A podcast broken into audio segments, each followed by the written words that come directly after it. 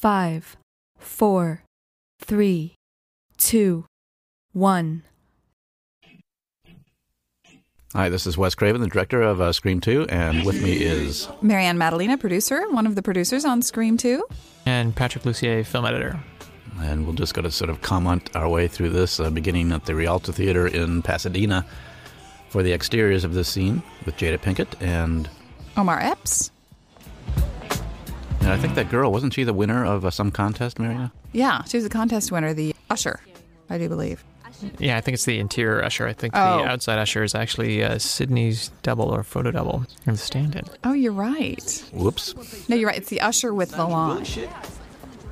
That she naked. It was very exciting to have Jada and Omar in our movie. She sent me a complete set of steak knives for Christmas that year. Good sense of humor. I'm gonna tell you what it is, okay? It's a dumbass white movie about some dumbass white girls getting their white asses cut the fuck. This picture is sort of built around a look at uh, the place of drama in uh, in human affairs, I think, and that we begin at the uh, the stage of a movie theater actually, and kind of take a look at who we are ourselves watching a movie. And the center part of the movie has a big theme around, built around uh, Neve Campbell's character being a theater student, and then it ends on a stage also. So that was kind of the the tent poles, if you will, of the picture. Black eyed peas. They're black cats. You give them one. We come up to our contest winner. What's this? Stab souvenirs the studio sent them. And it's white. Thanks. That's it. That's her big moment.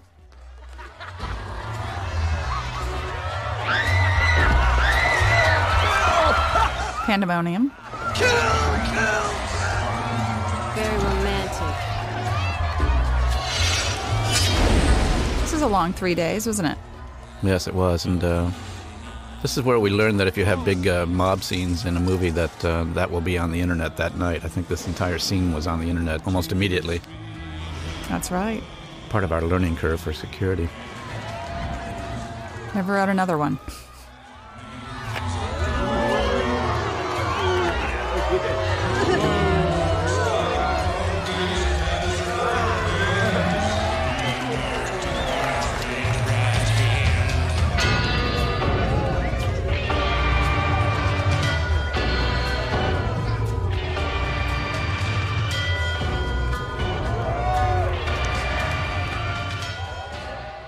We are with Heather Graham playing the Drew role, the Drew hairdo. It's too bad she never went on to anything after this. It's a shame, really. yeah, this is Stab, the uh, movie within the movie. This is our sort of a Hitchcock tribute, of course.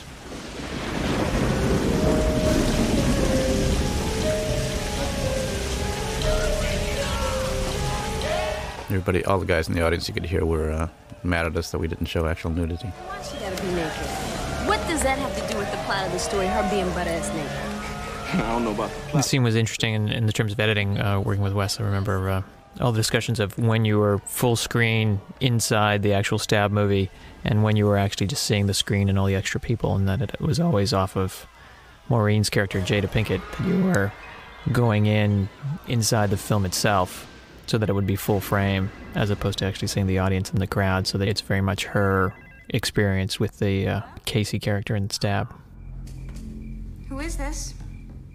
Well, yeah, and it seems to me we found we, we sort of experimented with it various ways, and when we played it as kind of an event in the theater, it wasn't nearly as strong as if we went directly into it um, and played it as film inside the frame, right, Patrick?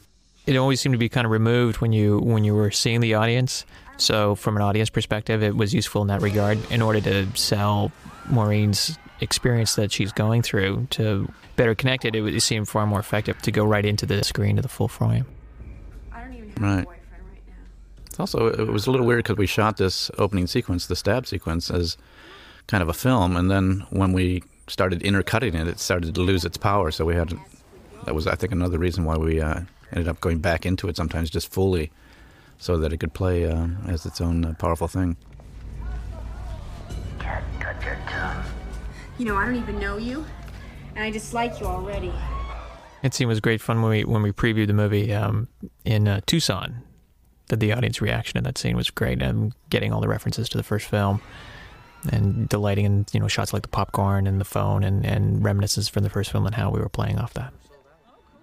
Peter Deming, the uh, director of photography, actually makes a uh, cameo in this scene as Popcorn Boy. I think you did a good job. Um, can I have a medium popcorn, no butter, and a small Diet Pepsi? You got it.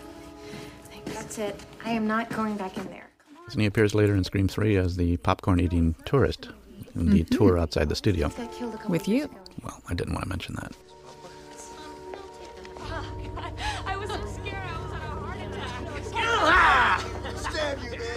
There's a lot of you know like background, all the background here reflecting sort of the building of tension here. People running through with knives, and this whole sequence was kind of an interesting one because it starts very sort of fun with all the props and everything else and false scares, and then moves sort of inexorably towards this uh, much darker revelation of uh, kind of the violence inherent in the story itself, and um, kind of the audience's enjoyment of it, and then being shocked by uh, the reality of it which I, I, I've always felt was one of the more powerful aspects of uh, Scream films was, uh, Excuse me? you know, kind of looking at uh, the reality that's behind the story, if you will, and uh, that sort of dynamic tension between uh, watching a film and sometimes laughing at scares and at the same time uh, being aware uneasily almost of uh, of the reality in the real world of violence. See you inside.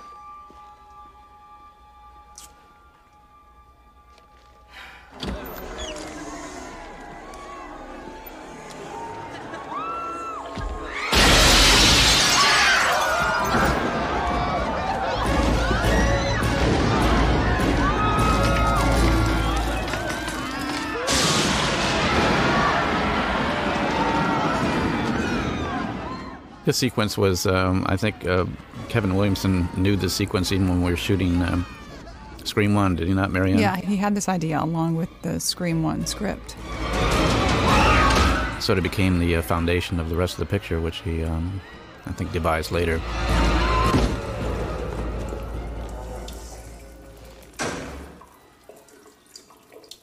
This sequence, if I'm not mistaken, was a bit improvised. Um, I think the, uh, the the way in, in which Omar dies, I, I kind of improvised on on the set, uh, trying to think of uh, ways to do it that I hadn't seen before. It was kind of typical of um, several kind of the uh, death sequences in the Scream series of. Uh, you know, Kevin, I think wrote something like uh, he comes in and then Wes makes it scary, so uh, it was kind of fun to um, then sort of flesh out what the scene would be.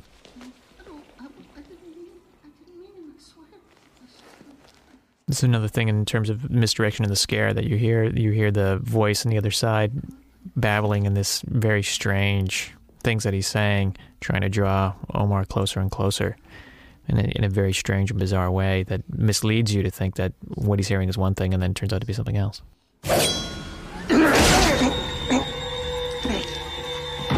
And Omar did an incredible job of selling it.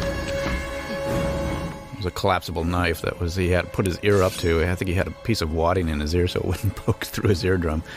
And then when he pulled his head away, it would pop out. That's a similar device, uh, Patrick, that we used in uh, Scream 3 with the mother uh, outside the window Yeah, with her, her voice sort of babbling quietly and you're straining your ears so you're not looking for a jump. no, it's a very effective misdirection.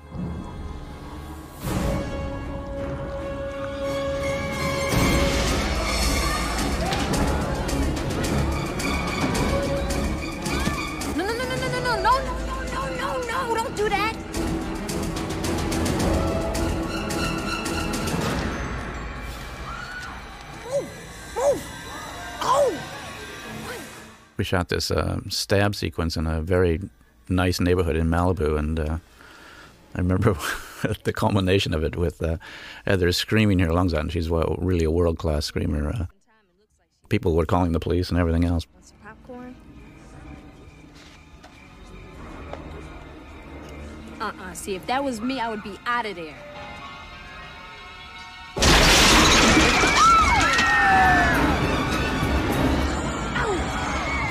Here it comes! Here it comes!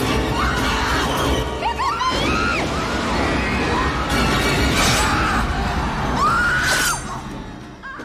Patrick, that's your uh, patented knife swing there, isn't it? Uh, Yeah, I believe there's many through here. These were actually enhanced by uh, Todd Toon, the sound supervisor on the show, who also did the third one.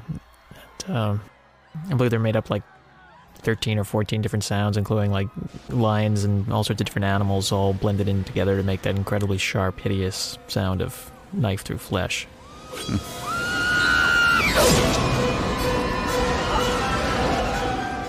Jada was quite a trooper here. quite a trooper and quite an actress. I Yeah. mean, this mime of, uh, you know, the disbelief and the, the sort of a shock, growing shock was just amazing, I thought. And sort of the scene lives or dies on that kind of acting. And she really, really sold it. And continues here, just when she crawls up on the platform. It's just so horrific. No one's doing anything about it. Such a, it's such a great sequence. It was again one of the amazing things when we previewed it. You had an audience that was essentially doing what the audience in the crowd was doing, you know, being very excited with the film. But again, as she is dying in front of them, it, the audience be, doesn't really quite understand what you're doing to them and how you're messing with their heads. And the point that everything goes quiet, the, the audience in the theater is actually quiet because they, they don't really understand, I think, the immensity of what you've just done to them. Yeah, it is a terrible sort of a trick uh, upside the head of uh, let's take a look at what we're all enjoying here.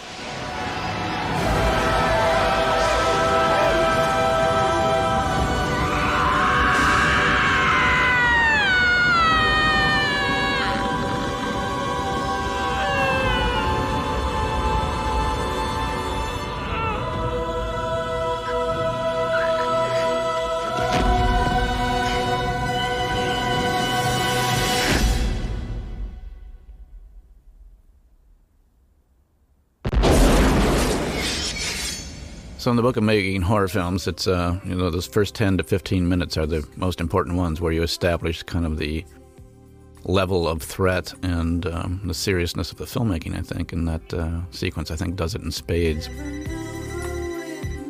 After that, you can relax for quite a while as a filmmaker and just sort of start establishing your story and characters because you've uh, you've already set the tone.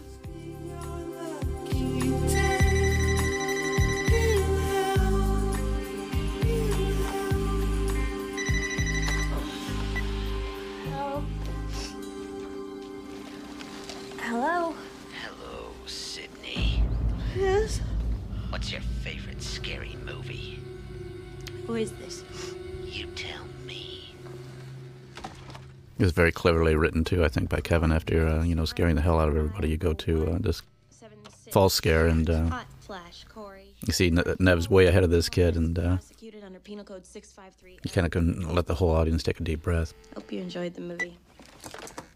It also shows that she, as a character, is, has become very resilient to these events. Right. Gee, nice decoration, Marianne. You know, Ron, uh, it's not an easy thing to be Marianne, um, I think, checked the uh, the decoration of this and came in and com- did a complete redecoration of it and recoloration and everything else too. Uh, New paint. This is great. Here's Kevin Williamson on the left, that's right. doing a cameo as a talk show host with Cotton Weary. You were fully exonerated. Yeah, well, betting a nickel gets you a cup of coffee. Even that's not true anymore.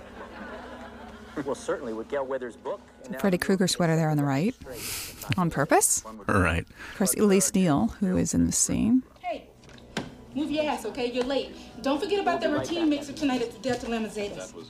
It's one of the great beginnings of uh, Cotton Weary as the glory-seeking media hound, which, of course, in Scream 3 he fully realizes. But here throughout the film, that being his one of his main agendas. His desperation for fame. Right. It's a sorority. Worse. Look, Sid, just lower the walls for the next few days, okay? This self-induced isolation you got going is not healthy. I'm fine. I'm fine. Yes, I know. This is the I'm kind of shot that drives the TV guys crazy when they try to pan and scan it. You know. Check out the news. Who was that girl? She was the niece of the uh, president of the college or something, wasn't she? God, I don't remember. I think so. murdered last night during a sneak preview of the new movie Stab. The police haven't released any information except for the victims' names. Here Sid gets the news and that the game is back on. Maureen Evans and Phil Stevens were both Windsor seniors. Where's Randy? He's got film theory this morning. Ended with the brutal murders of two promising young Marianne, uh, tell us a little bit about this college where we shot.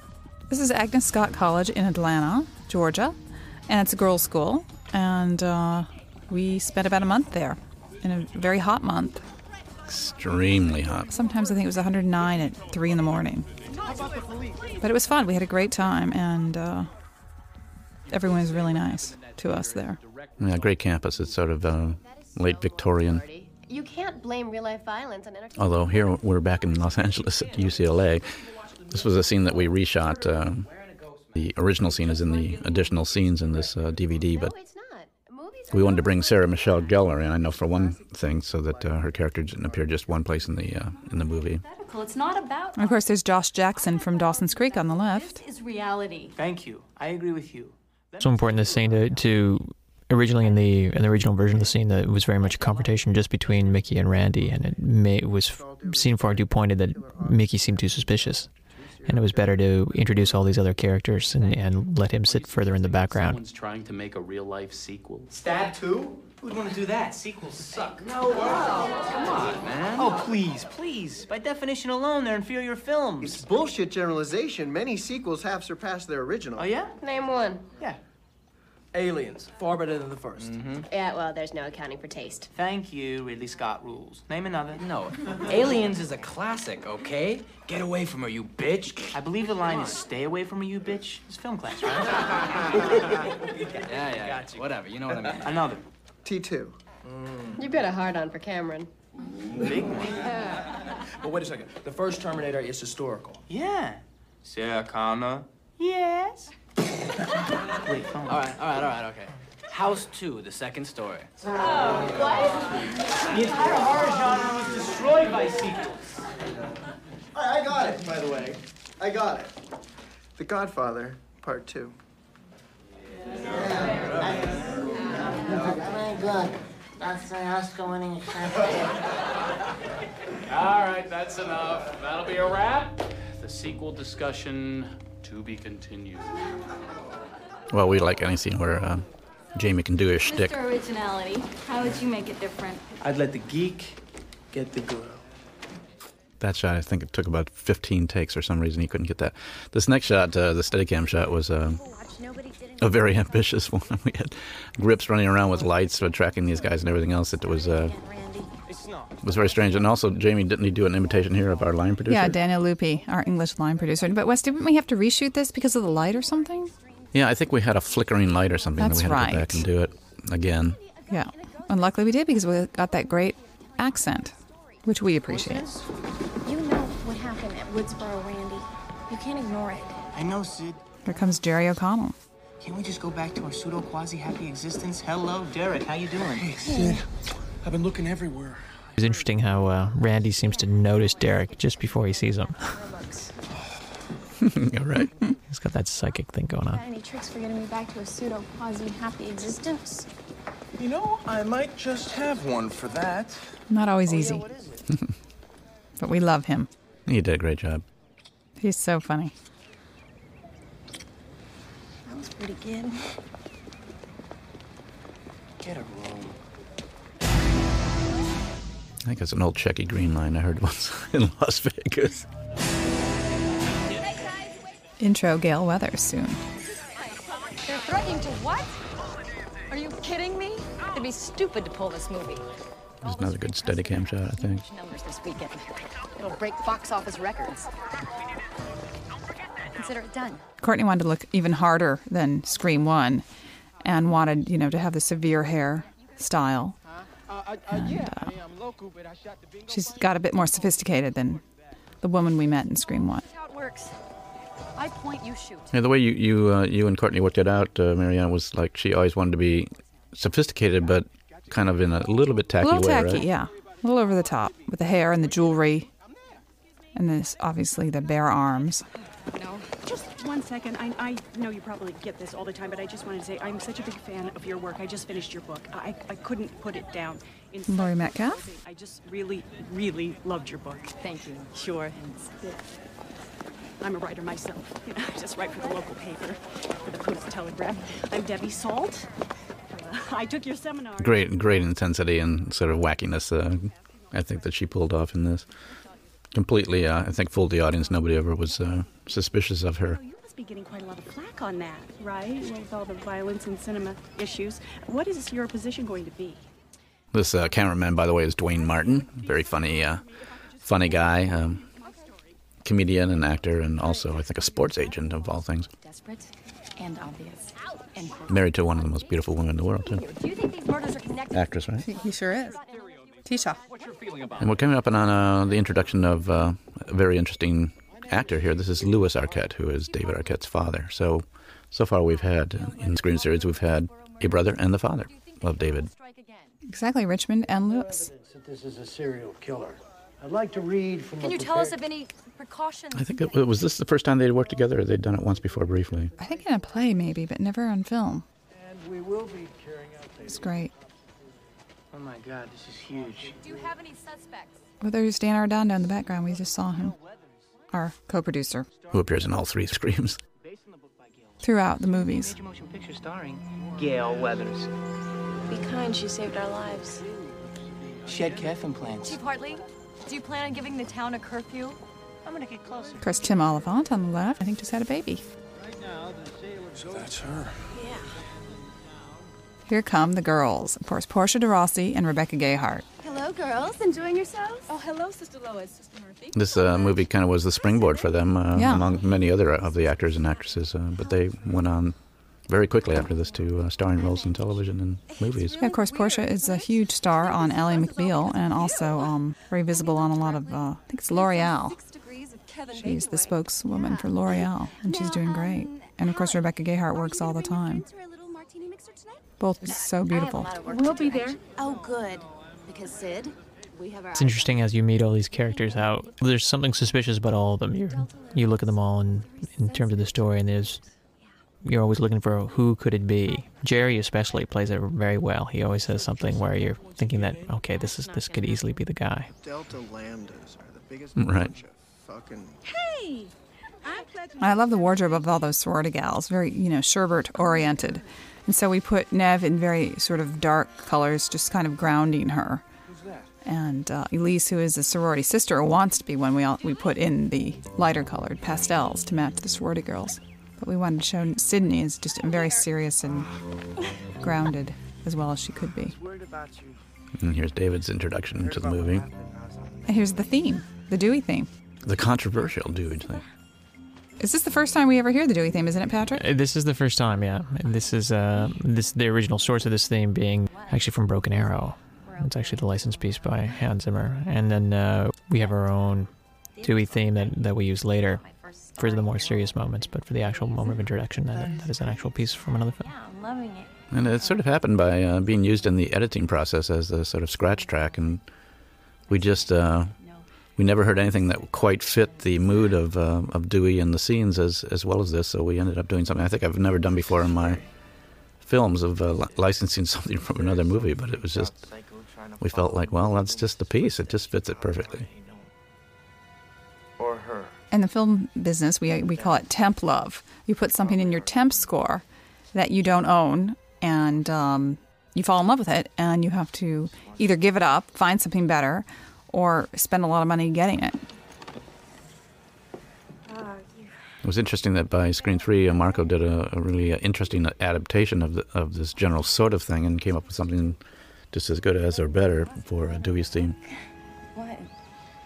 The Scream 3 one is kind of a is a nice evolution, and it has some more texture to it. And as Dewey's character has evolved, I'm gonna talk to Chief Hartley and the local police.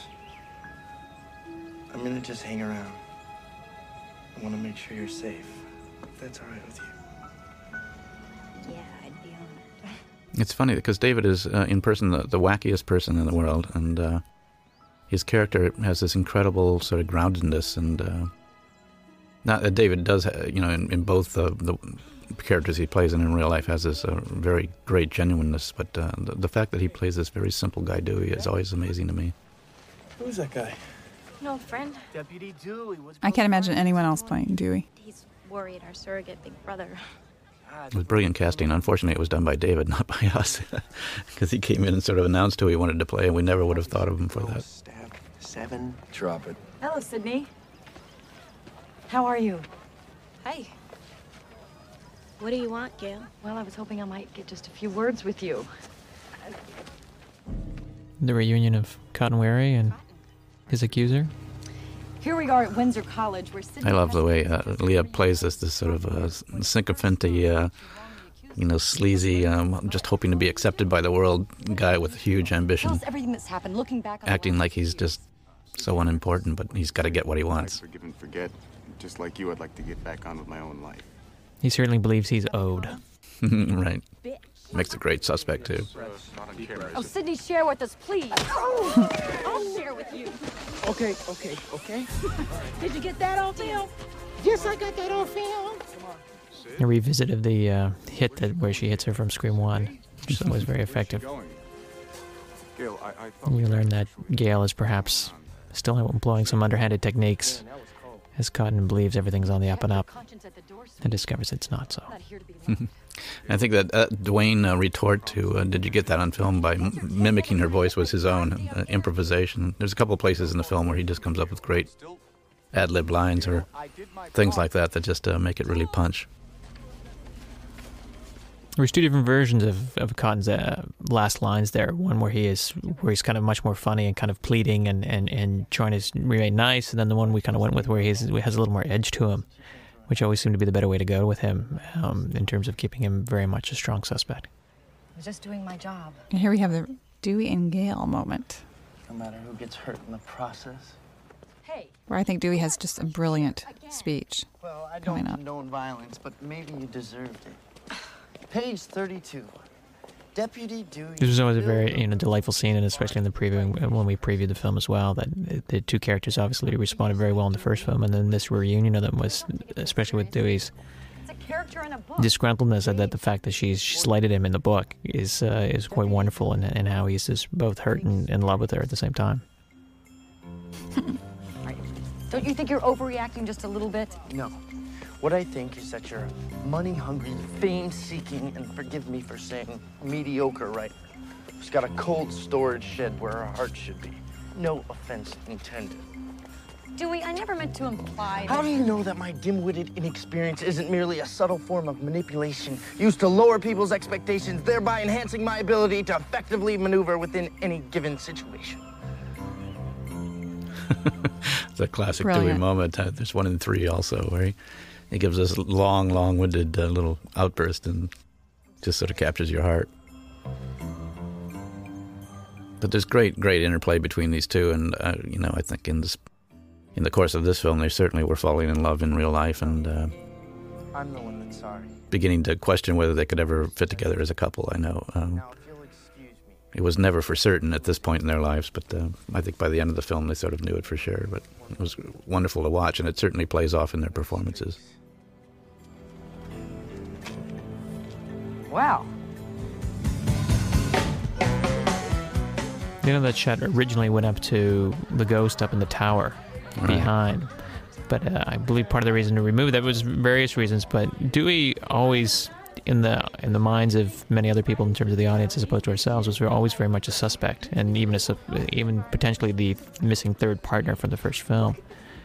Um, although I think in our own minds he was never a suspect, but I think in terms of removing the ghost shot, he remains so. Right. I'm fine. Yeah, fucked up, insecure, I had a lot of fun with Steadicam in this film. I'm starting to notice. Hi. No, I really mean that. Hi. Mariana, that's become one of our favorite lines. I think. Yeah, we say it constantly. Hi. No, I really mean that. Hi. A lot of wonderful lines in this movie.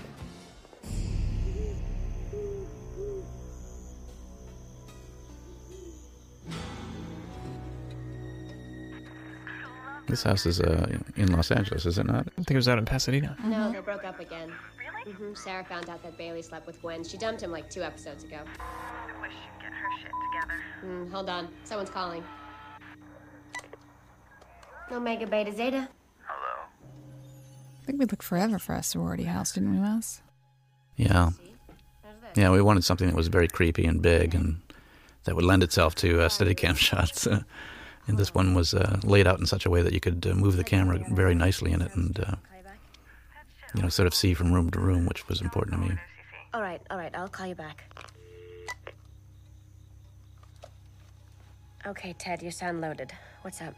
Who's Ted? Oh, I'm sorry, my bad. I thought you were someone else. That's okay. First time I'd ever heard that line, my bad, Nobody's here. which all the kids use now. Yeah, it's, uh, Kevin's ear for uh, dialogue is is fantastic, especially dialogue of uh, you know young teenagers or, or people in their early twenties. Drink with your brain. That's our motto. Who are you calling for? He had a lot of fun. Uh, Patrick and I uh, selecting uh, the things that would be on television in various scenes. This one we uh, ended up with. Uh, certainly, you always have sort of things that are dire, like you know fires and racing cars. But we ended up with Nosferatu, which was the early version of Dracula, one of the earliest horror films ever made. Don't we hear a song here? Um, don't we hear your daughter song here somewhere, Wes? Just before. Just before we'd heard it, yeah. Yeah, Oh, she's yeah. flicking around the dial. It's a song that comes through. It's playing in the background of the TV. Yeah, my daughter Jessica Craven has her own band, and uh, she has a little cut in there too. But before that, it was um not the band wasn't called Jessica Craven as it is now. It's called what was it called then? Do you remember? Telstar. The Telstars, which is The uh, I think it's a, a brand of uh, of Gibson guitar. But now, of course, the band is called Jessica Craven. Hello? Hello? The uh, woman on the phone talking to Sarah Michelle Gellar here is uh, Selma Blair, who's in Cruel Intentions and a few other things like that. Oh, that's Not right. here. I think this is one of the first things she did, as the phone voice. I think that when Kevin had originally shot a screen test to be considered as a director for Scream One, I believe that he used Selma. Does that ring a bell to you? That may be true to Selma as Sidney. Yeah. Yeah, I think that may be true. That'd be fun to see that. I wonder if. Uh, What was the scene? That was the bathroom scene, wasn't it? that. Yeah. It was the bathroom scene, and the ghost was actually wearing the mask from Halloween. Can you hear me now? Hello? Shit. This scene was always very interesting because in the original version of it, she goes all the way out to the street, sees uh, somebody playing basketball down the street, and sees the party up the road, and then then comes back. Whereas here, she she just really goes out to the porch and just goes back in. Jesus, Donna, you scared me. Yeah, economy of movement. What are you doing here? I live here This was kind of fun to uh, a staging thing to uh, get the timing right here. Um, moment when this girl leaves, and the instant she does, the ghost makes a move just as uh, Sarah Michelle Gellar's uh, back is turned. Mm-hmm. Who's calling? Oh, here it goes.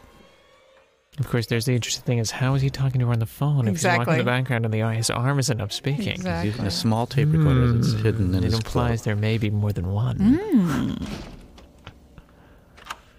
There was something we even debated about in, in post production about whether we should actually CG the, the ghost arm crooked up as if he's talking on the phone. It's the other ghost doing the talking. Oh, I guess we all know that that by now. They're in cahoots. Her face here is great because she just looks like she just can't believe this is happening. Yeah, it was a great, great mime. She goes from child to adult to a child and back to adult.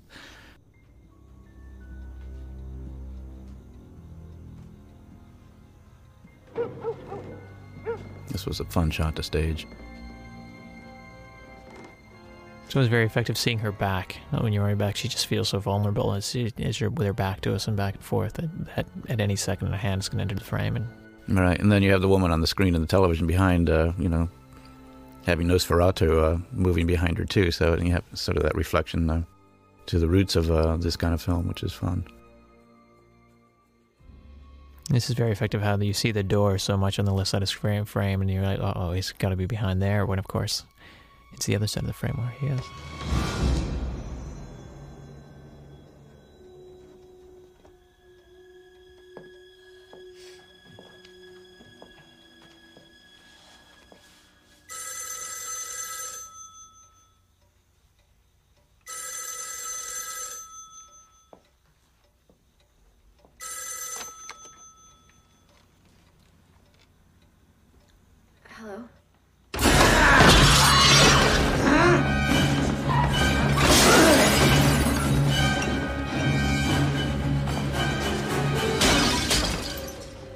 Great mirroring of the uh, of the scene in the first film with where the ghost chased Sidney up the house, but of course this ending with uh, not so positive result. Right. I think we just kept shooting the the staircases, you know, using the staircase from the first floor to the second floor to make this house seem impossibly high.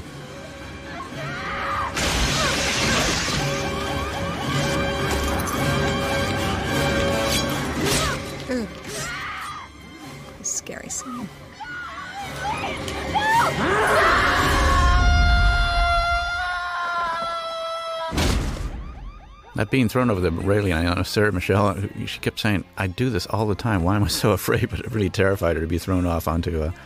There was a sort of a stunt mat just below, but uh, it was. We were up there quite quite high in the air. Because she does all her stunts, of course, on Buffy. Right. But it's not true. We only promote safe sex. See, about love. Now, don't we have uh, Matthew uh, walking through the background? Yeah, here? let's find him.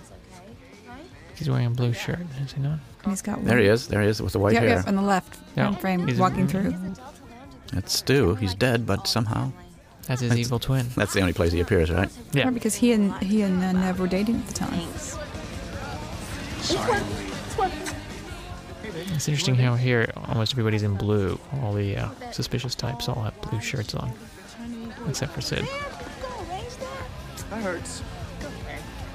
Empire Strikes Back. It's a better story, improved effects. Not a sequel, part of a trilogy completely planned. Yeah, I like those little furry things. The Ewoks. They blow. Hey. How you doing? Twit's being nice to you? Painfully nice. I take it you will not be pledging Delta Lambda Zeta. I think not. Crushed. Hmm. Hey guys, something is up at Omega Beta Zeta. Police are everywhere. Hurry! What's this song, Patrick? It's Dear Lover. I think it's the Foo Fighters. I'm not positive about that though. Uh-huh. Trick always to get as many songs in the party scene as possible in order to fulfill contractual obligations.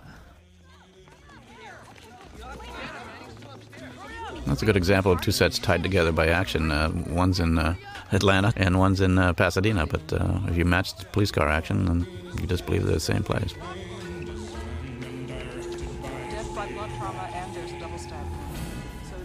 Hey, who's that on the right? Oh, there's my girlfriend, Cornelia Kiss. Who had just gotten off a plane and was totally exhausted and didn't know what I was doing to her. Gale, hi, you're just getting here. It's not good. It's a single victim sorority girl. So I gotta go. I've It's got very deadline. effective. Uh, Laurie Metcalf always seeming to be more on top of things than Gale. Let's go. In, in a minute. Marianne, wasn't that sound guy was somebody, uh, somebody's brother or something? It's Dan's brother. Rocky. Rocky. Rocky, who appears in Scream 3 also as the guy with the message coming down the aisle in the uh, introduction to Courteney Cox. Yes. Rocky Arredondo. Move it, Joel. Yeah. I have to be honest with you. I'm not cut out for this. I mean, I was brought here to do an interview, not Faces of Death 14. Do not fuck with me.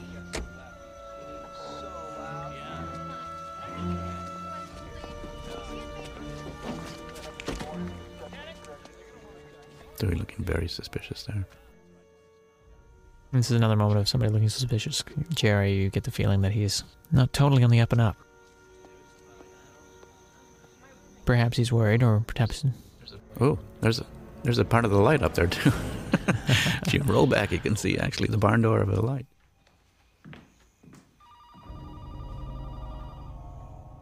This was a fun Steadicam shot. Not very complex to uh, stage and get it right, but uh, works very nicely, I think.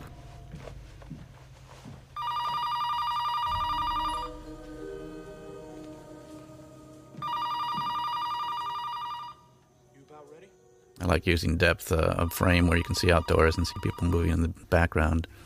I think it's an early reaction to shooting in a lot of tiny sets uh, on stages where you couldn't do that.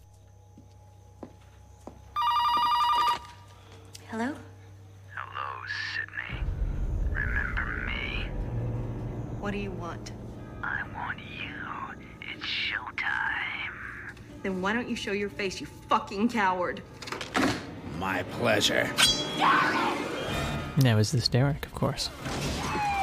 That was what? No, it's a question of the door closed. We last saw Derek outside. Was Derek on Oh, the right. phone? Is it Derek? Yeah. Is it Derek involved? Although Derek's suitably concerned here.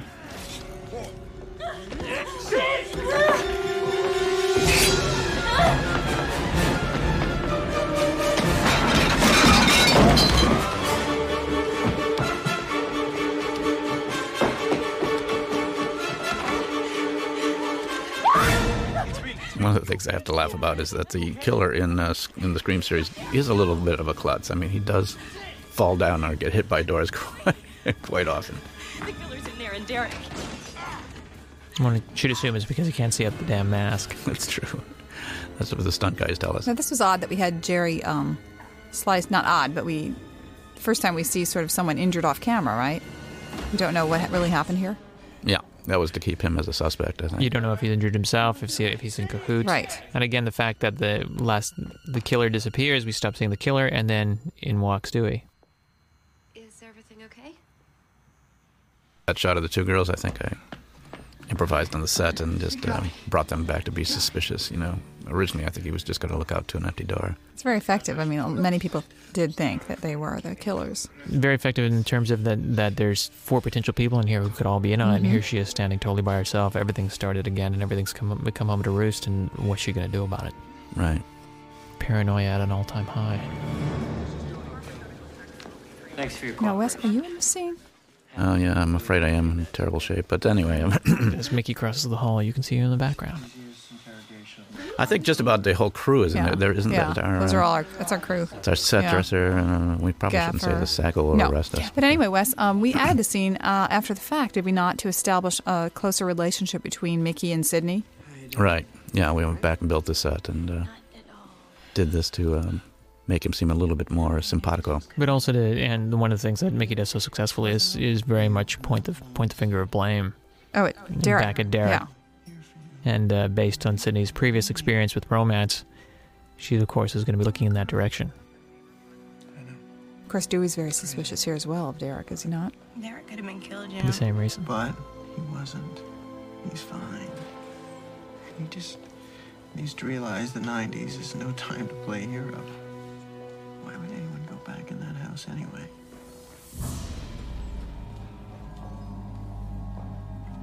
Went around to the back of the house and ran into Sid there. It's when she told me the killer was inside, so I went in to see. Ah, you're lucky there's no nerve damage. There's your assistant, Gina Wegner. There's our key grip Then you went on the wheelchair. the house. Yeah. They were all SAG carrying members. Absolutely. You're lucky he didn't kill you. Yeah, it's awfully convenient. Say what? Nothing. It's just a shame he got away so easily. It's just a shame you got there too late. Right after he disappeared. Looks all around. Everybody's suspicious of everybody. Yeah, it is. Lots of blue. Blue eyes, blue shirts.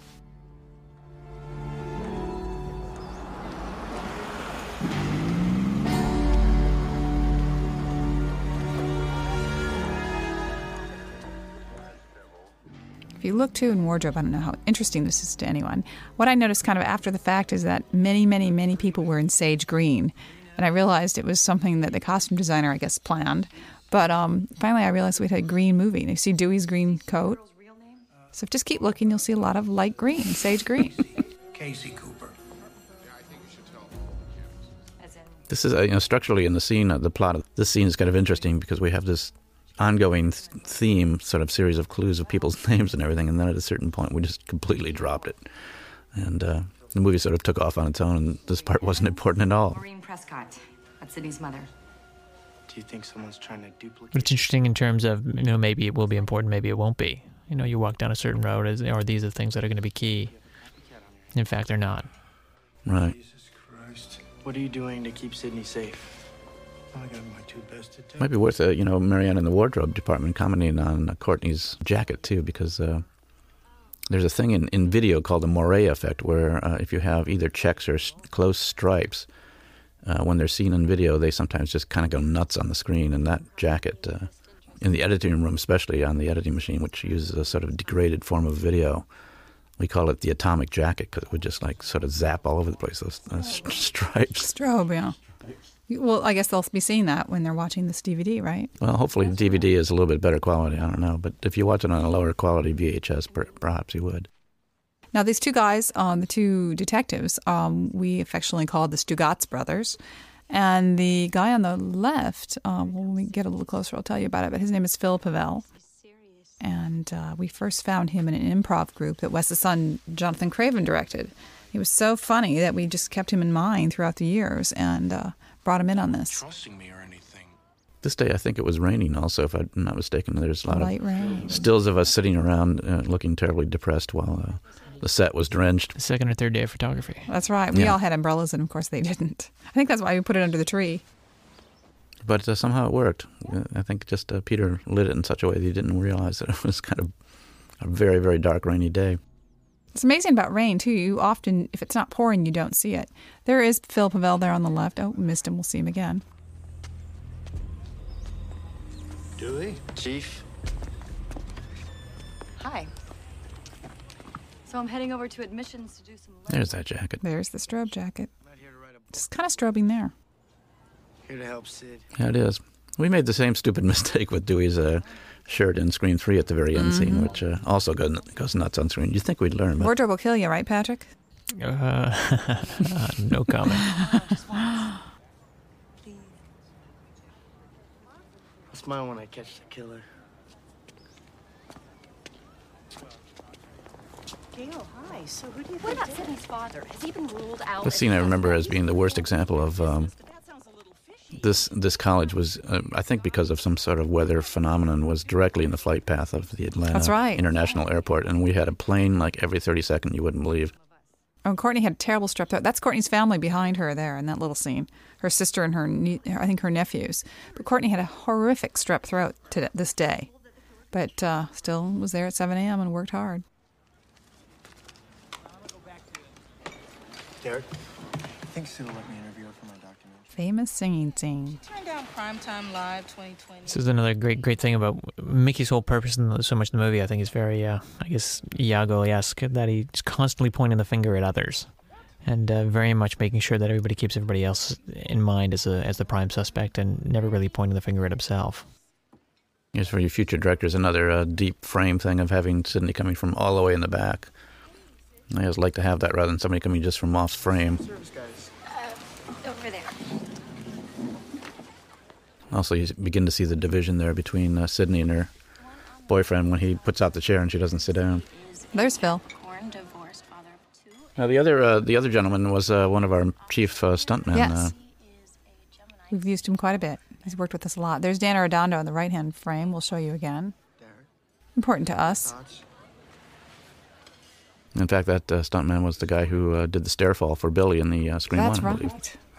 Did a lot Yeah. of stunt, really good stunt work. Didn't, didn't you cast him in, just so that we could see him and see him in the way that he's going to be uh, in his ultimate demise? Exactly. Later? Yeah, his um, his end sort of involves a lot of stunt work, so I said, why not just cast a stunt guy?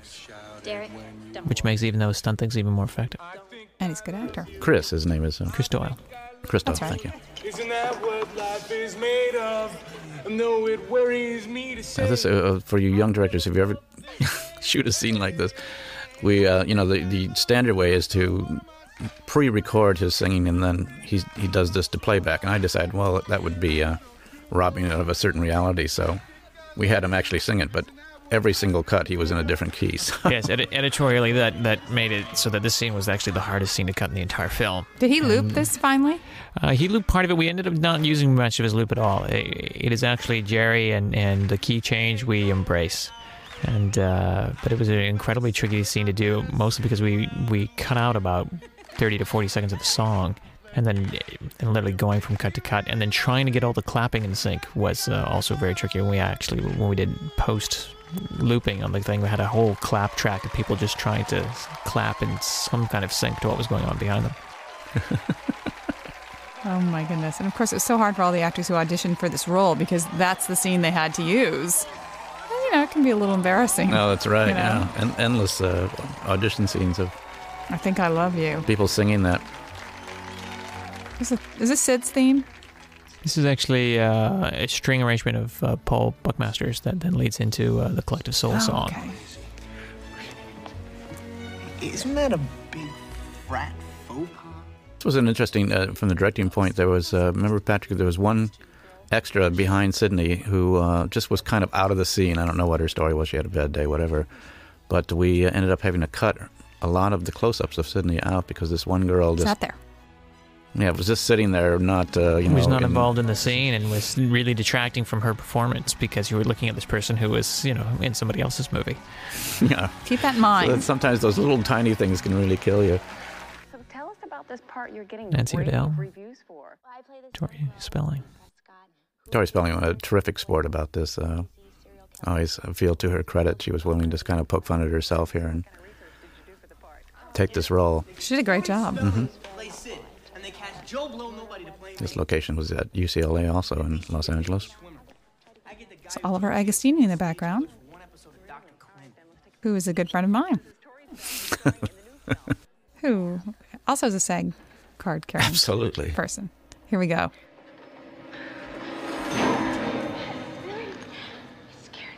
Yeah, this got a big laugh. Uh, Because of the hair, I think, for many reasons, but It's interesting that originally the uh, stab scene was actually directed by Robert Rodriguez, and then that was uh, chosen to take it out. yes, we were made to take that out, I think, for legal reasons. uh, that's right. Just deal with that and move on. These guys did a great job here. My dad, I accepted it. That's the way the cookie crumbles. He does a great job of doing Skeet O- Ulrich's uh, mannerisms. All buried in a cemetery somewhere. My mom's dead and she's never. It's fun also, as uh, Kevin Williamson sort of, uh, you know, doing a satire of his own writing or, or his own dialogue. Ooh, I love scary movies. I'll wait for video. Okay, let's get down to business. The way I see it, The scene, to my recall, this is the interesting thing about it was that uh, Jamie, uh, for some reason, had a terrible time getting his line straight, and we shot most of the day with his, and then we turned around on David, and David did all of his reactions and lines in two takes. your core audience just Yeah, Jamie's uh, whole performance was pieced together from probably about 14 different shots, and uh, frequently from line to line to line to line. But uh, because he had such a long speech and so many passages, but he did a great job. And at the end of the day, as it all pieces together, it's uh, all seamless. Pity me, surface wound conveniently missed every major vein and artery. So you think it's Derek? Not so fast. Let's assume the killer, or Urs, has a half a brain. He's not a Nick at Nite rerun type of guy. He wants to This scene also, we uh, I, I find that we all keep quoting lines from it uh, years later, Who else do we got? like moving on to. Mickey, freaky Tarantino's film student. we hope you guys do that too. But if he's a suspect, so am I. So let's move on. Well, let's not move on. Maybe you are a suspect. Well, if I'm a suspect. But again, this is a very effective scene of recapping all the suspects and then ultimately ending up with these two even suspecting each other. Right. And then deciding to move on from that. Okay, let's move on. Let's move on. Hallie. Two. Sid's roommate. Uh, here we move on to Serial Hallie. killers are typically white males. That's why it's perfect. It's sort of against the rules, but It's not very really. effective because Randy gives you a reason why it could be anybody in the movie. Serial killer, and there's always room for Candyman's daughter. She's sweet. Which essentially, if you've decided on who it is or who it isn't, He can argue out of it or, or into it. yeah. Come on, Randy. These kids of course, the your only person he doesn't mention is actually one of the people who's actually doing it. How about Gale Weathers? Gale? A killer? Why not? Well, she is vicious enough. She's an opportunist. Isn't it conceivable she's planning her next book? That's what reporters do, Dewey. They stage the news. No, Gale's a lot of things, but Gale's not a killer. Listen, just because you're sweet on her. No, I'm not. Please, this is me talking, Randy. The unrequited love slave of Sidney Prescott. I know all about obsession. And pain. And you've got your love scar to prove it. And so do you. And what's with that limp anyway? Because you were stabbed in the back. Severed nerve. Look. And that's how he explained that how he survived, right? Right there. Right. Well, also Scream we- one. We had uh, a lot of different discussions about what the after effects would be for Dewey of, of his wounds from Scream One. so- Right. we said we were always doubtful whether we had it right medically. What is it? Look, I'm a little confused here. I mean, with your given track record, why would you want to be here when the killer strikes again? I mean, granted, I, I should have read your book before I took this job, but I'm reading it now, and woo, I, I read what happened to your last cameraman. The guy got gutted.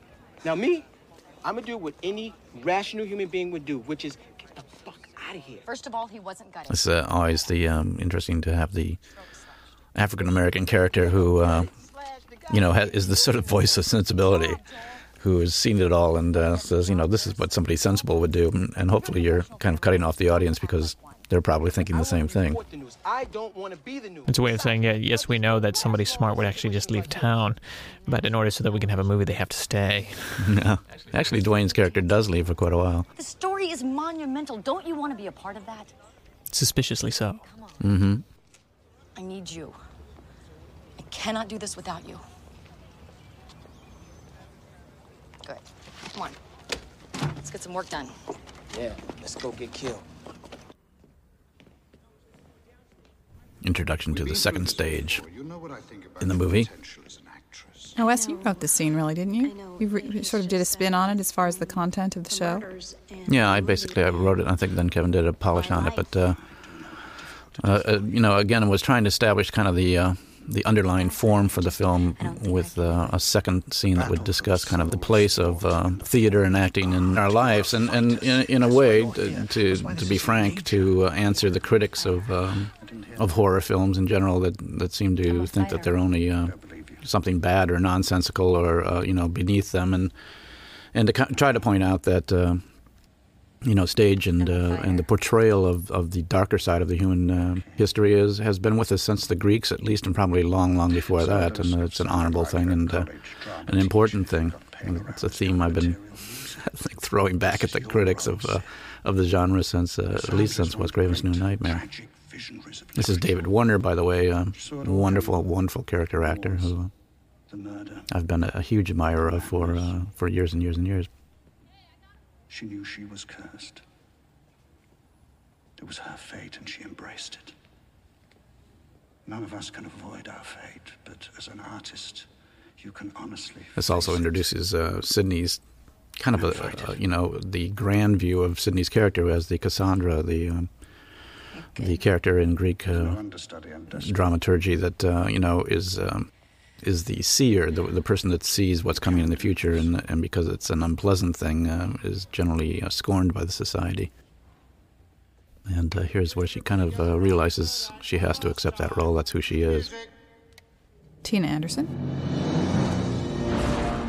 Dan Arredondo protege.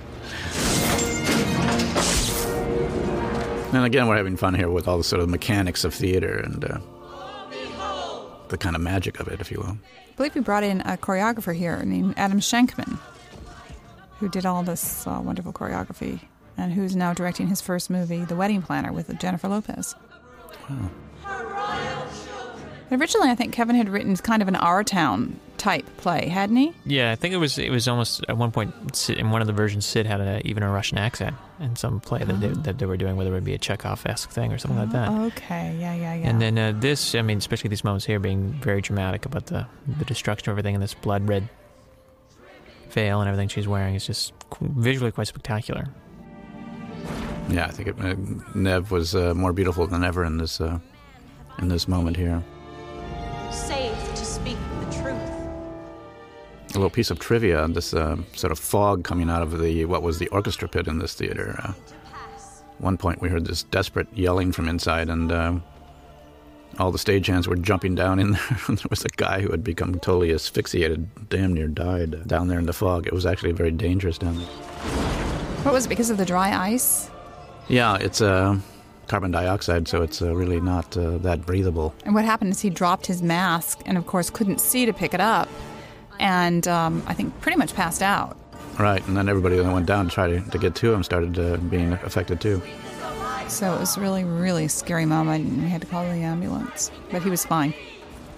So I think, uh, Patrick, you won't say it, but this is a really a, a sort of bravura editing here in the sequence here that really makes it work beautifully. This is one of the most fun scenes to cut in the movie. Just the, the glimpses of the ghost, uh, the the chaos and the madness that she's running through, and the music and everything being very effective. This is, uh, by the way, the uh, this particular piece of music was written by uh, Danny Elfman. That's right. Came in. We I think believe we were on such a tight schedule in the show that while Marco Beltrami did most of the scoring chores, Danny came in and did this uh, Cassandra aria for us. This business of uh, flames being suggested by uh, sort of cellophane being blown by fan, I, I saw in a Fellini film, and I I think for 20 years I'd always wanted to put it in a movie. Finally, found a place I could do it.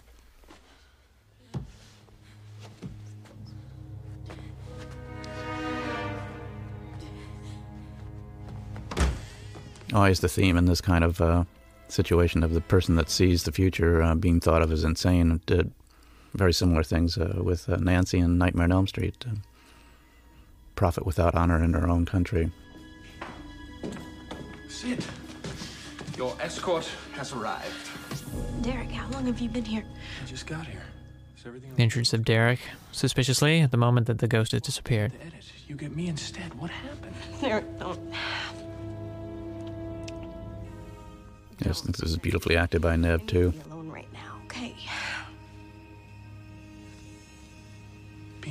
Is not the answer, Sid. Yeah. Well, I think it is. It's a theme that runs throughout all the screams. Is Sidney's uh, sort of being torn between being alone and safe, and but possibly uh, you know moving towards madness and isolation, or coming out into human society and uh, you know taking her rightful place among other people, but being endangered by not knowing who the killer is among those people. Understanding. Constantly running the risk of betrayal, which uh, always seems to weigh very heavily on the character's mind, especially throughout this film. Right, right, yeah, and, and starting all the way back in Scream One. And I think you know if you can talk about the positive sides of this film, it does deal with that whole very difficult thing that we all go through of uh, you know fighting between trusting people and uh, not wanting to get hurt. I'll have to call you back. That doesn't explain Sidney's attack. Oh, suspicious use of a knife. Wasn't for a lack These are all things that uh, you know, as a director, you just put in in the background to uh, keep that suspiciousness going with all the characters. What? This also, as a director, was an interesting scene because um, it obviously ends up to be a scary scene, and very, very rarely do you see in a scary movie things like this happening in broad daylight. And, and this particularly, we chose to set it in the middle of the uh, quad of the of the school, where you can see in all directions, and yet to try to pull off the idea of a killer who uh, might jump out at any moment was really quite tricky. Premises. I'm gonna go get me some coffee, donuts, Prozac. It probably remains one of the most effective killing scenes in the entire Scream series, just because it is so counter to how any of them should work. For the very reason that it is in broad daylight, in the middle of a wide open space, yet very effectively scary. Then maybe we can figure out who's next. Marianne, I think you pointed out this is one of the few scenes uh, where somebody smokes. And That's where Courteney smokes, yeah. I, I actually, uh, folks, I personally hate smoking, so I don't put it in any of my films, uh, or very, very rarely. But uh, Courteney does. With the character of Gale, she uh, she could get away with it. Gale's not here. I'm not interrupting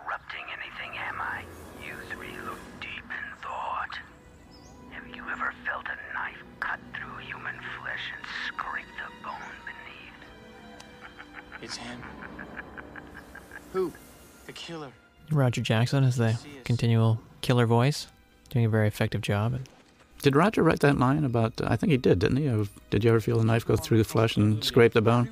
I believe it is. Yeah, and I see that little flag pin on Dewey. He also wore that in Scream 3. Yes, that was that's part of his costume, the American flag. It's actually worn by many uh, policemen.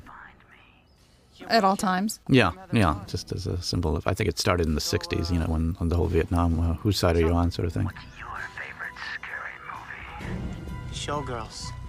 Absolutely frightening. It's again the uh, theme of his phone as killer. And phone everywhere. You know, there's the rampant paranoia that somewhere behind you there is someone who is trying to get you. Coming up behind the character, that's always, uh, you know, the moment when somebody's supposed to get jumped. And they do, but it's not the killer. This was, a, I remember, a swelteringly hot day. I remember that guy that was wearing that, uh, the guy who caught the football was like absolutely dying inside that jacket. Who's this? Who's this? Gale Weathers. Because he had to be in all black, so you'd think that perhaps it's for those 50 Right. frames that it was the killer coming through. Okay. He's got to be around here someplace. Now there's a guy with a phone, way deep background. Again, use of uh, deep background as a White male suspect, 9 o'clock. as a way of uh, celebrating the depth that you have in your frame. Go around the back. And the second they turn towards him, he, of course, walks off. Now this is great. I think great writing on the part of Kevin. You know, this uh, kind of the parallel of talking to somebody as a victim, potential victim, but also as an actor. Hey! Shit! Sorry. Hey, man. Wrong guy, dead boy. Oh, yeah? Well, let's redirect the moment, Mr. I'm so original. Huh? I hear Dewey, I think, took a flying on this kid and just about knocked him out. Ooh. that was part, definitely not part of the deal, but He was not a stunt man. kid went along with it. Can I help you? It was very real and convincing because of it. Where's your innovation, huh? Why copycat two high school loser-ass dickheads? And here again, you show uh, Randy's. Uh, you know, you just cheat the uh, the van in there. You just barely see a little bit of it, but basically, you show him surrounded by nothing, so that the audience is uh, tricked into thinking that nobody can possibly get him out there in the middle of nowhere. That he's completely safe. Right. So you have to put him right against the left frame and uh, not show that van. Boom! But there it is.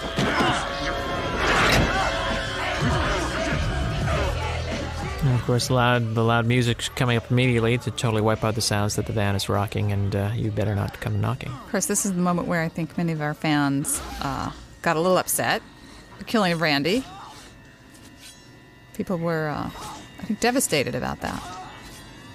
Yeah, a lot of people just couldn't believe that we killed Randy, and uh, it was a calculated risk. I mean, you have to show at a certain point that uh, your central characters are vulnerable, but um, Randy, uh, Jamie Kennedy's character, was so popular that uh, I think some people never quite forgave us. I'll see him.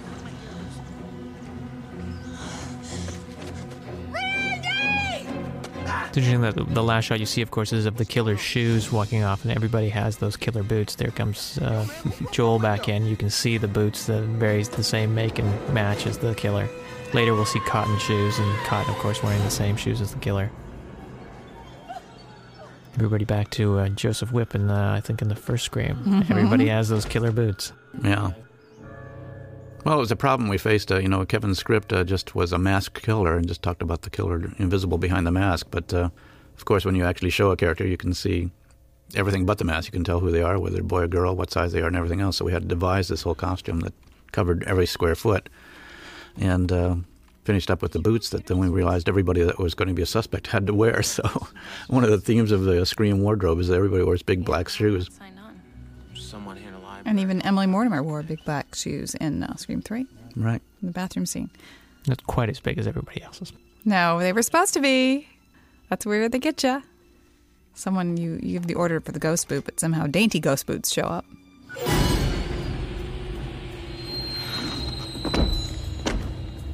He's, he's here. Get away from the computer. Sid is probably just a sick joke. I see your screen, please? Wait right here. Leave her alone. Leave her alone by the side, next to an open doorway. Never, ever do that. No promotion for him. Cotton.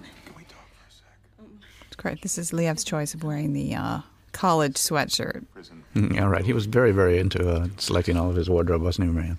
The Wildcats, right? He really, he just wanted to, he just, he just thought his character would have done anything to sort of fit into the campus. Problems. What? Yeah, he, he uh, he's a wonderful actor and, and thinks about every detail. Yeah, very much of a sort of Dustin Hoffman-ish uh, method actor. hmm Everything matters. Which brings me to my point. Who calls me out of the blue? But Diane Sawyer. And that's great. That kind of deep focus background as you see uh, Richards, the detective, walk by in the background as Sidney is in potential very severe jeopardy right around the corner. You, me, and Diane. As the camera pushes in, you just kind of lose track of the rest of the place. And she is completely cornered. Okay, there's ten thousand dollars each, not to mention what I've got going on. Has this great uh, ability too to be talking reasonably and then have this flash of like rage come out that makes you think, "Oh my God, this guy is a killer." Mm. It's Diane Sawyer. Hello. Just that slightly threatening, you know, knock on her head, and Neve doing the perfect reaction of, hey, "Watch those hands, buddy." Right. He's so much taller than she is, so big. Between the movie and the book, people know the truth. See that look? With our lives, there's been enough exposure. Why would you want any more? What? Oh, I, I don't know, Sidney. And that look as she she runs off, is that you're not going anywhere. I'm not done with you yet. Right. You drag my name through the mud. Everybody thinks I'm some kind of psycho killer, and all I'm And there's his shoes. fucking Diane Sawyer interview to maybe get my side of the Of course, the killer was wearing black jeans and he's wearing blue. unreasonable in that request, Sidney. Do you honestly? They were a little bloody from Randy. Of course, he's not the killer, so. Yeah, well, I know. You're sorry. Hmm. I bet you're real sorry, Sidney. Liev is a, a huge admirer and actually a friend of Dustin Hoffman. I always think that there's, there's certain Dustin Hoffmanisms that uh, have rubbed off on him. There's a lot of, uh, I think, uh, sort of echoes of uh, Hoffman's. Inspired by Dustin. Yeah. Billy Loomis, you killed him. He's dead, remember? Run it by me one more time, will you?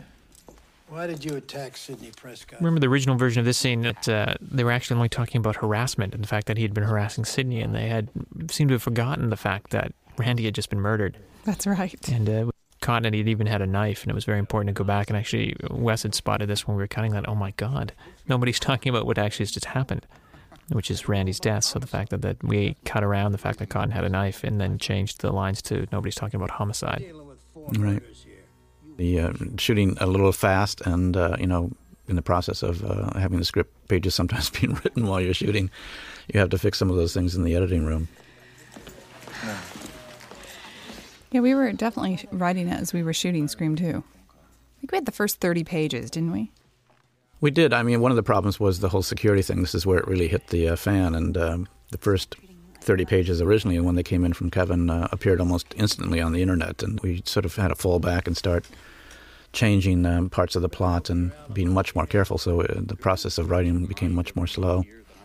Also, Kevin was uh, becoming hugely um, busy. He was doing Dawson's Creek at the same time that we were doing this picture, uh, the television series. So uh, his attention was divided, and uh, he was just kind of doing these two uh, impossible things at the same time. Rights and privileges accorded to every innocent citizen in this country.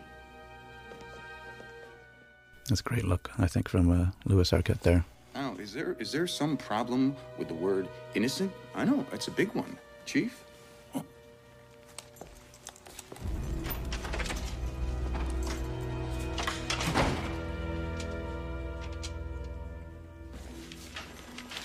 What's going on? We have to let him go. Why? We don't have any. Just uh, as a fun aside, there's um, photographs like these on our set. Uh, we have a, a first assistant who's worked on all the screams, Nick Mastandrea, who will go around with the prop people and take Polaroids of people and then paste their heads on photographs in the background. I'm always looking to see if I can catch one. But quite often you'll be in the middle of directing a scene and look over and see like Nick's head on a policeman in a, in a photograph on the set. And that, can't you, Gil? Don't do anything stupid, Cotton. Gil, you were so instrumental in my freedom. You're not having character doubts now, are you? Cotton playing that last moment very suspicious. Sidney, if you change your mind. Come on, take a hike. Sorry about that. What a creep. They're gonna take you somewhere safe, Sid. Yeah? Where's that? I don't know. But I'll be there with you. Kind of had fun in this, uh, in directing, just staging, uh, you know, people drifting through frame and giving each other significant looks and uh, without lines. Some of the things that you do as a director that you know aren't written in the script, but just um, help build the tension of the scene. Who's doing this, Dewey? I mean, if not Cotton, then who? I don't know, Sid, but I'll find him.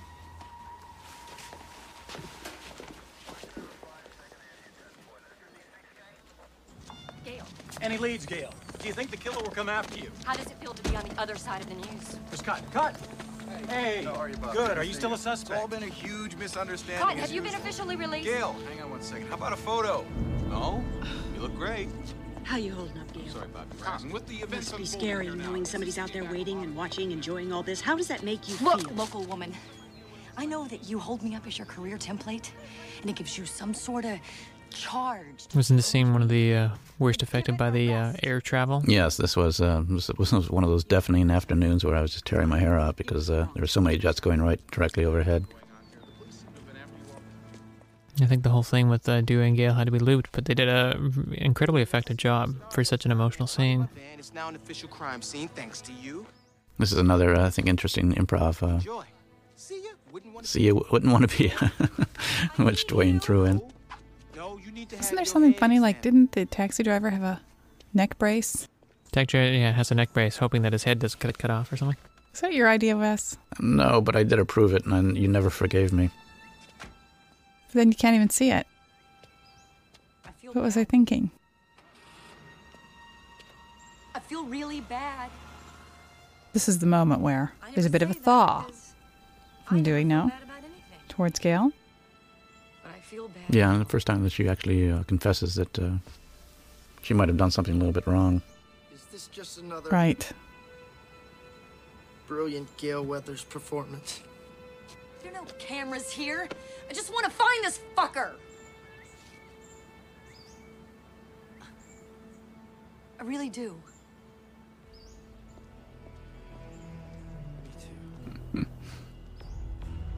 He loves her so much.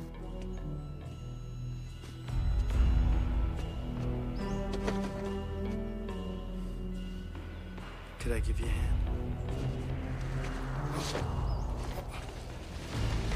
What's in here? Just some crowd footage that Joel shot. This is another use of the uh, broken arrow cue. If the killer really is watching and relishing every minute, then he'd be here on these tapes, right? At each crime scene. It's worth a look. Definitely worth a look.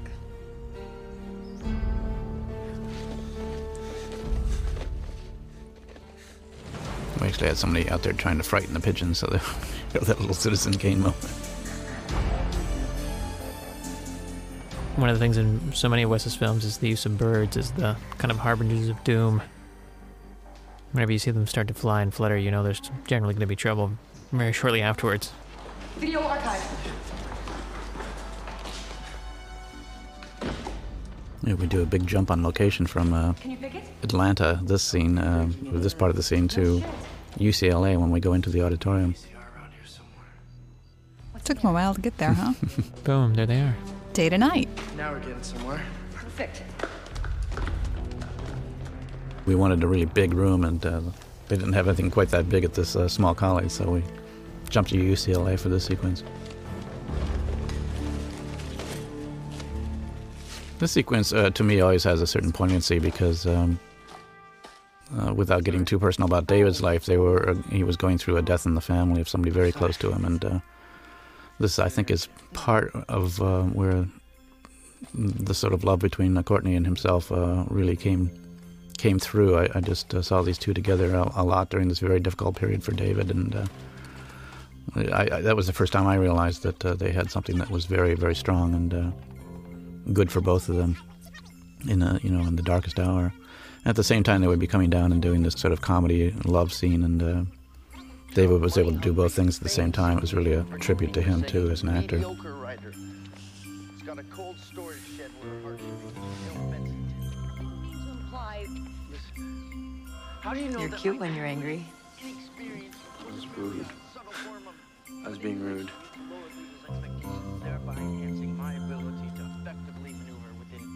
Within any Dewey, I'm sorry. Like, I never meant to hurt you. Hey. Really? No. I'm the one sorry, Miss Weathers. This, uh, these things that appear on the uh, video screens um, that are coming up, uh, Patrick, was very tricky, wasn't it? Because we had to shoot the scene before we had a lot of these things, so we were uh, running around trying to get them ready to have on the monitors um, and put them in, in sort of insert shots uh, because we, we didn't have them at the time. I should be studying. You know I got a bio. Yeah. I believe there was only really certain the certain shots of actually uh, Dewey. Dewey and Gale. The ti shots that are actually tied into them were the only things that were shot at the time, and then we went back and shot just the inserts of the actual other monitors, the the shots that then tie in the CC moment, which is actually done and shot, I think, much after this. No matter how hard you try, you'll never be the hero. And originally, they looked all around the all around the room. There was multiple monitors turning on, two or three or something like that, and then the trick was to actually single down to the one or the two rather. Coming up, an interesting shot here, uh, a little handheld shot inside the, the booth where you have like three people, myself and a, a gaffer and the DP, and we do a 360, and every we do had to sort of scramble and stay out of the shot. As I recall, this was an extremely long day. I think that was sort of like in the 13th, 14th hour. No one there.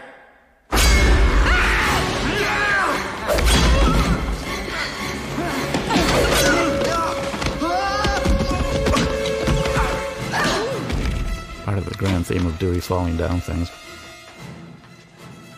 And then using the phone as a weapon.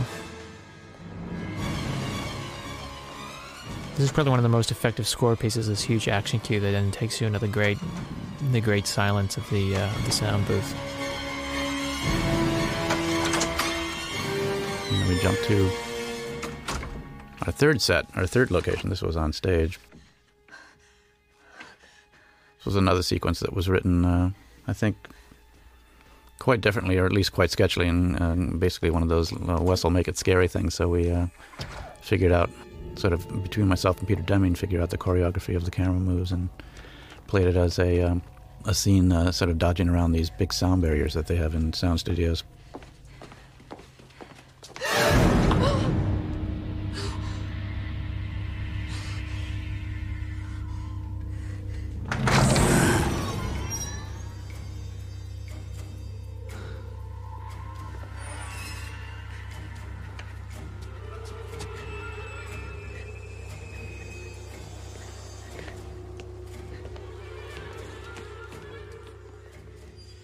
I think this was one of the last scenes shot in this film, and it was it turned out to be one of the most effective, uh, scary scenes in the film. With all the near misses and, uh, and the idea of being trapped in a place where somebody can't hear you. Right.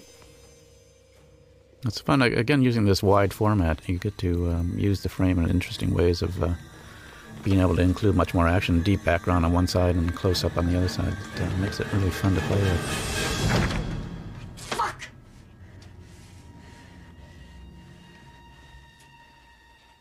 That was uh, directorially interesting. How do you show that there's no lock on the door? I mean, you can't point and say, mm, "No lock." so I, you always just hope the audience will understand what she's swearing about.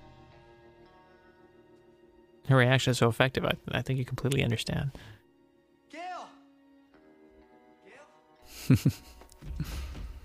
like Dewey uses his hand here. His right hand is sort of a, a, a fake gun, you know, uh, which I think is kind of fun because he's it shows a certain courage and and the instinct as a cop is to have a gun, but he doesn't have it because he's not officially a cop anymore. Part of it is his hand is supposed to be sort of paralyzed too. Well, it is, yeah. Yeah, from the injuries from Scream One, right? Yeah.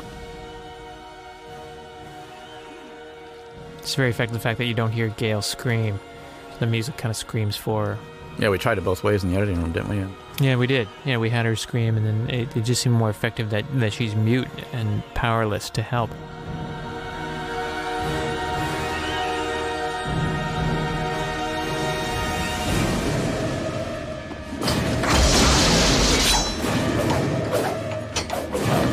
Blade whooshes there, Patrick. very effective timing on that. Good swipes. He's swiping it, you hear it.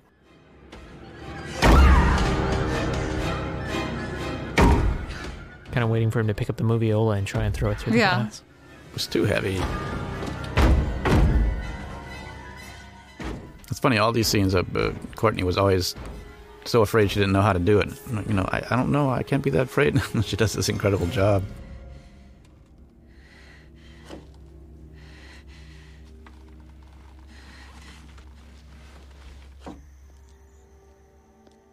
We are back at Agnes Scott.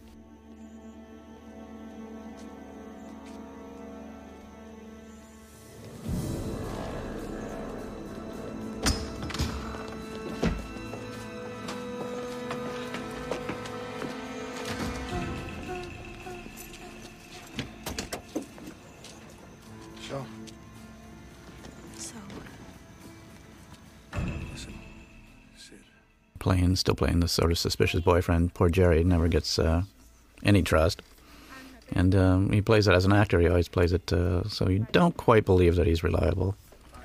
And yet, when you look back at it a second time and you know that he is, then it's believable too. So it's a nice splitting of the hair. When this is all over, I'll still be here.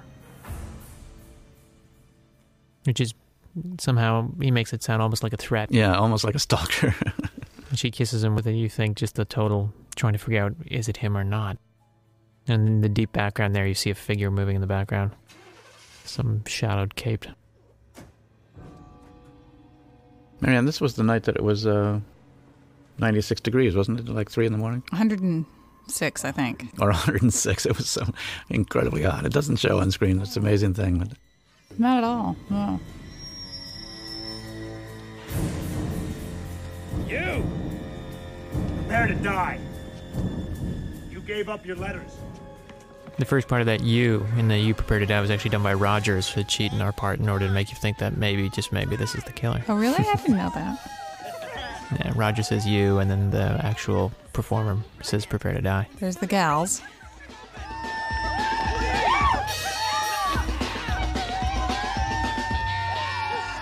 I was in the been the right time. I was in the right place. this is Dr. John, isn't it? Yeah, this is actually, uh, I think, the Jon Spencer band doing uh, the Dr. John. Song. Oh, that's right. It is. Yeah. But it seemed like a wrong, wrong, wrong, wrong. We just told everybody to go kind of crazy here. It was interesting. Portia uh, was really scary. Oh, And that uh, fraternity brother is in all of the films, I think, also as a. Security guard. Side carrying member.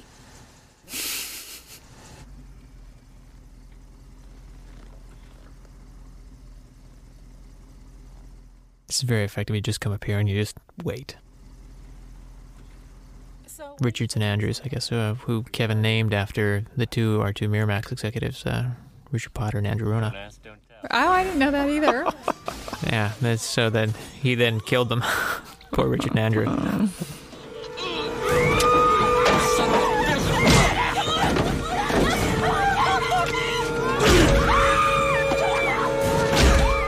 Poor Chris did a great job here. Really sold this. Just really affected the fact that they are completely trapped in this place that they can't get out of. Yeah, and also just even that shows how strong the windows are because if somebody smashed their head against it and it doesn't break, you know she can't get out. And again, in a certain way, that it, it probably uh, plays in their whole notion of theater, Wes, that, that they are observers who are helpless, you know, to watch this thing being staged for them in front of them, the death of their two protectors. I think that was the last shot of the movie, the cop, Phil Favell cop, falling on the ground. Oh, that's right. We shot in a parking lot someplace, didn't we? Yeah, yeah. It's a very hairy moment. This is Chris earning his money for sure. Exactly. This is why we used a stuntman, isn't it? Yes. Slash actor.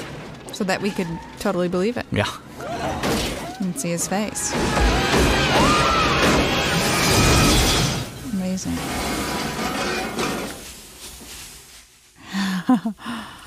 That was a dummy, however. I believe, wasn't that pipe originally supposed to go through his back? But when you did the shot, it actually went through his head. That's so, right, through the dummy's head.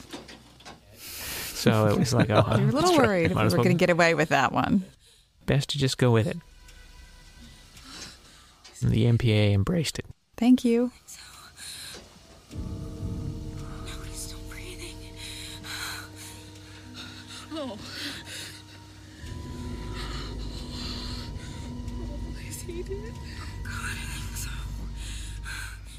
This was an interesting thing of kind of adding to uh, a great, you know, setup that Kevin wrote um, of the girl being trapped in the car. And uh, at, at some point, I think she just kicked the window and got out, but uh, decided to really milk it and have her have to crawl through the screen and go past the actual body of the killer. It turned out to be just a wonderfully uh, scary situation to milk. Sometimes the most effective things in this kind of film are things that uh, don't even have lines. You know, this just the fact that uh, Sid has to crawl past this guy, and you're not sure because of the mask whether he's really out or whether he's faking it. It's also a tribute to Neve as an athlete that she was able to get through this little opening so gracefully. And just totally vulnerable. As you see her go through her stomach exposed and everything like that. You just know that at any second this killer's going to lunge up and just tear her in half. On this side of the unfortunate uh, Richards on the window.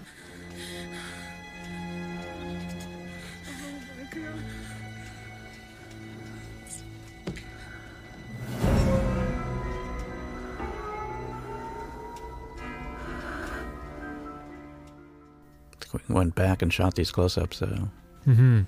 to really emphasize the intimacy of this one passage here.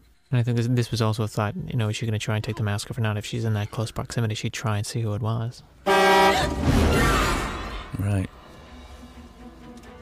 Eh, maybe not. And of course, with the uh, sound of a truck horn inside the small Chevrolet. But it's good and loud, and that's the important thing.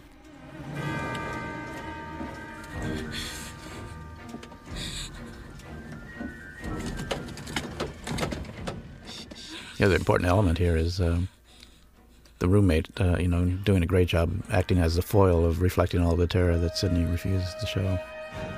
And very much being the audience participant of, oh my God, don't do that. Of course, everybody expects that, uh, or knows that at a certain point this guy's going to grab her or get her, but then he doesn't. So this sort of false release that she's out and everybody's safe, but then the door's jammed and she can't get her roommate out, so now she has to encourage her to crawl out too, and you're just sure that this is it. Well, now it's going to be it. But you can't have it with, with Hallie essentially taking the role of the audience is even more effective. It's like, fine, you got to watch the hero do it, now you have to do it too.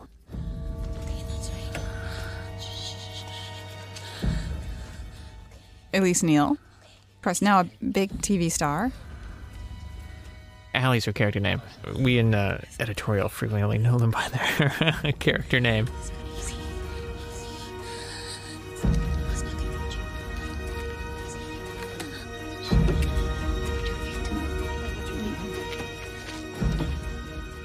She really hurt her knee there. Major bruise coming out of there. Come on, let's go.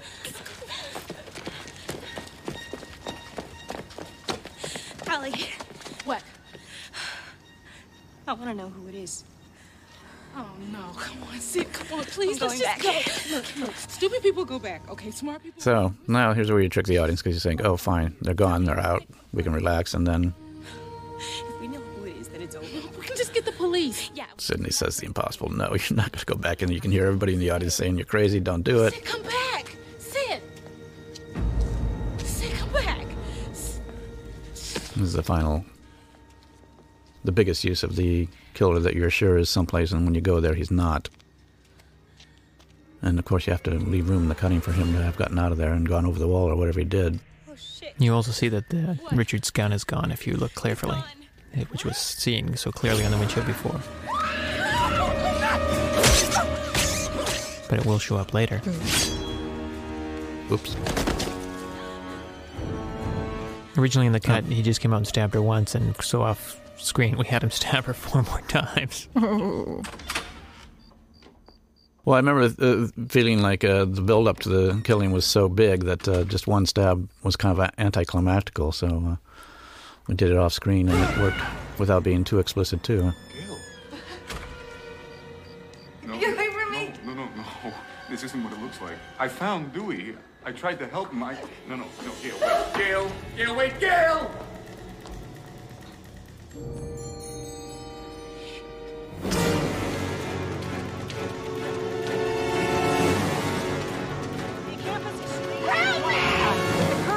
Back to uh, exterior UCLA, actually. in the middle of a story. I've got your goddamn story.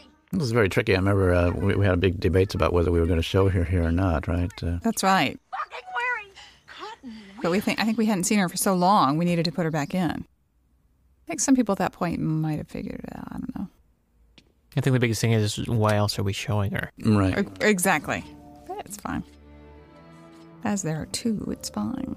Well, and it's also effective that that Cotton is, of course, the entire ending becomes the biggest wild card. That's right. Who is he? What is he doing? And how is he originally involved? I think in the original ending of the script, Cotton was actually The killer. We- And well, he actually turned around, and even though he wasn't, I don't think he was in on it with the other two, but he turned around, and then then he and Sidney would have a knife fight at the end, and they both die. I think the last shot is of them both lying there in the theater dead. That's right. That's right. The first And script, Dewey was dead. Everybody was dead. the first script, it was actually Hallie, and Derek. Mickey were lovers. Hallie and Derek were lovers, right? I believe so. I, yeah, That's the or one that got out on the internet. Yeah. So we rewrote the whole thing. Hallie and Derek. That's right. This is a reprise of Danny Elfman's uh, Cassandra aria from before. Before we go back into the Remarkable Charming School. Our lovely production designer Bob Ziembicki, who designed this set, and of course Bruce Miller, having done Scream One and Scream Three and Music of the Heart for us.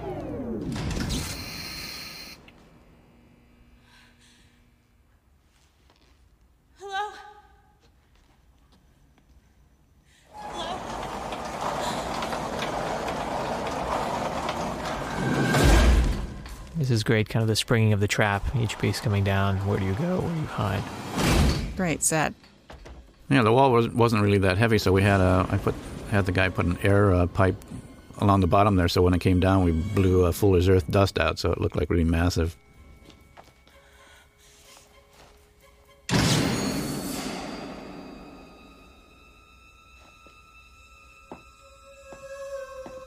Originally, this was a, uh, this was an exterior scene, wasn't it, Wes? Yeah, the scene is originally um, it was we could discover the um, the boyfriend tied to a tree uh, in the backyard of the uh, sorority house. For what we didn't know how to right naked because I guess traditionally this whatever it's called. Do you remember Patrick? The hazing, or whatever this they do. hazing thing Yeah. is done naked, but we didn't think we could show that. Cooler heads prevailed. But what at that point we didn't know how to get then Derek to the stage, right? So we rewrote it to have the actual Derek tied up at the stage. Yeah, I think uh uh earlier versions it didn't take place at the stage at all, and uh, I felt since we had established this theme of the stage, uh, beginning with the movie theater and then That's right. the drama uh, in the midsection, that we needed to come back here for the finale. So that uh, we ha- we kept the theme uh, with its three part uh, structure. This is one of the few places where uh, the ghost speaks behind the mask, right? Mm-hmm. And then you hear the change of the voice, and then you get a chance to clue in before the actual reveal of who's been missing and who is it. And it's a character we haven't seen for a long time in the film. What the fuck? Since Derek here, But because you've seen all the killings, you've actually seen them a lot. I've been on my own all fucking night. Thanks a lot, partner. You motherfucker! This is a very clever thing of, of having Mickey try to implicate Derek and playing totally on Sid's fear from the whole Billy and Stu fiasco. Yeah, it makes it just as his final appearance even crueler than ever before. It's okay, Derek. And it's kind of it's it's kind of the um, the theme in the Scream series also of people messing with Sid's mind a lot. You know, whether she's crazy, whether she knows who she can trust or not, Boyfriend killer, boyfriend killer. Sid, and that sort of vulnerability that has come from her being so featured in the uh, in the media too. That everybody knows her her secrets and her vulnerabilities. Experiencing some deja vu. Their absolute paranoia about being betrayed and fear of betrayal Kill you! Fucking kill you! that paralyzes her here.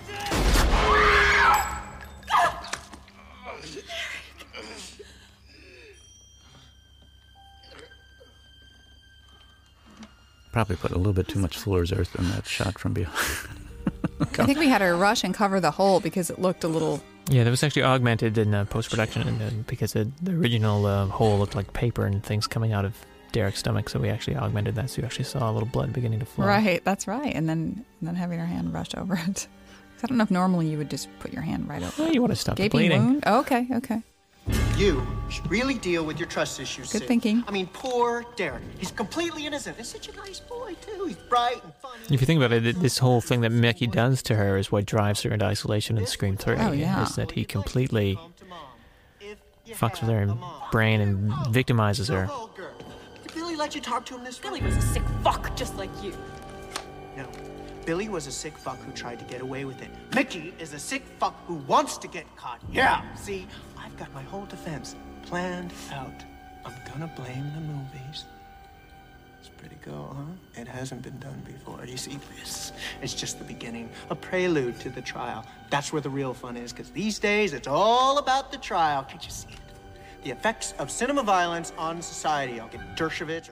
This scene, I think, and the wording of the scene were rewritten many, many, many times by uh, in conference meetings with all of us. I think, insofar as what his his plan was, his plot was, and um, you know what we were basically saying to the uh, to the critics of horror films, and also uh, just uh, you know whether everything that he did was believable insofar as um, you know where he was at any given time.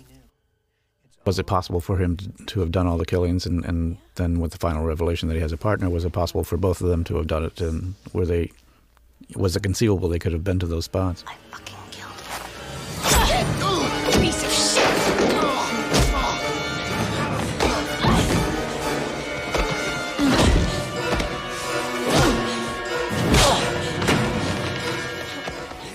She's a good fighter, Neve, isn't she? And She's a great fighter. Yeah, she's very athletic. You know, as we've said before, she's a long, long time dancer, and she really can move.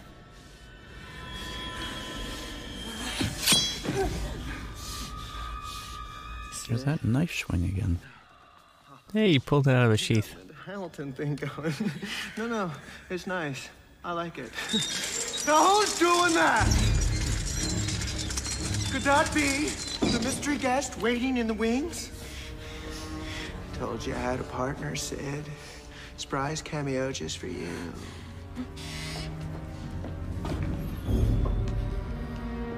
Gale. It's kind of a fun misdirection here.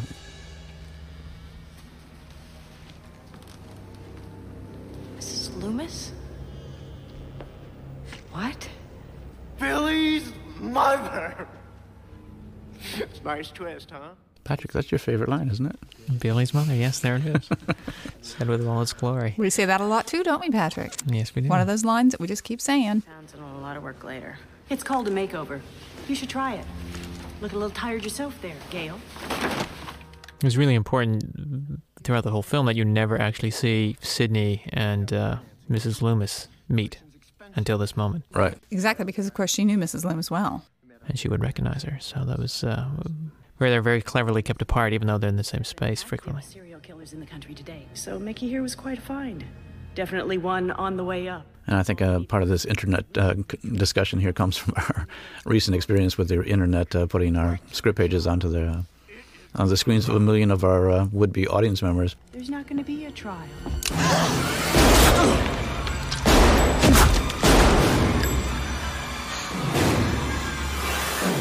It's a great luck here that he gives. Uh, I think originally, uh, again, Mickey was only shot once, and then it was discovered that him being such a villain that uh, I think Wesley just suggested that we uh, shoot him a couple more times. Have more fun with it. Uh, there's less bullet holes, but uh, it's certainly very effective. Mickey was a good boy, but my God, that whole blame the movies motive. Did you buy that for one second? Poor boy was completely out of his mind. And you're not. No, I'm very sane. that was that was actually Tim, wasn't it? Uh, that was getting kicked. That Yeah. she did it really for good too, and I think she did about five takes of it. My son. There are a couple injuries and here. I kill you, and I can't think of anything more. Luckily, nothing too serious. Hard making movies for actors. You, I think Neve just is, was all three movies just constantly covered with bruises. But let's just suppose that you. It was a fun thing here was she throws uh, one of the guns into the uh, empty audience, and we had like five prop people out there desperately trying to figure out where it was going to land and catch it because it was an expensive gun. But not before he got off one shot at you. Okay, so have I covered everything? Are there any questions? Any comments? You know what, though? Who gives a flying fuck anyway? Let him try and track down the second. Laurie does a great job with this. She was very quiet on the set. You never knew quite what she was thinking, and then she would just come out and do these incredibly powerhouse uh, performances. Very strong too. I love the way she holds that gun. Was that a negative, disparaging remark about my son? About my Billy? No, Billy was a good boy. Billy was perfect. You did a bang up job, Mrs. Loomis. Not wise to patronize me with a gun, Sidney. Randy spoke poorly of Billy, and I got a little knife happy. I was a good mother. You know what makes me sick? I'm sick to death of people saying that it's all the parents' fault. This is one of those uh, sequences where somebody does a lot of talking, and if you don't have a, an actor at the top of his or her form, uh, it would die. And she just made it work, gangbusters. You took my son. You don't know what it is to be a mother. Such a great sick character. This mother character.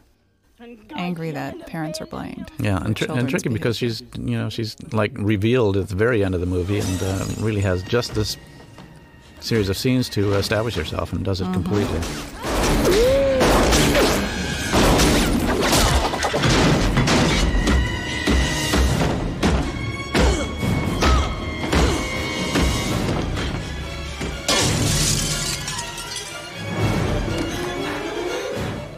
Favorite shots here. Me too. Right there.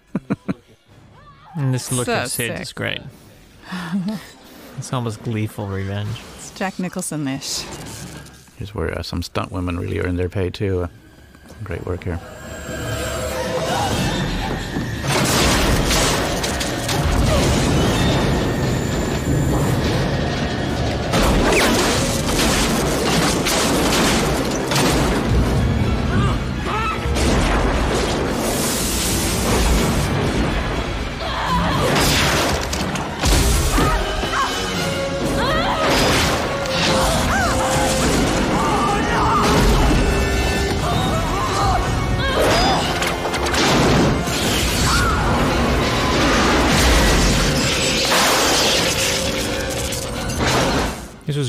Talking to Wes when we were editing this, talking about there's no nothing more effective than nature gone crazy, and the idea of this kind of being this mock thunder and lightning storm for the ending, or the theatrical thunderstorm.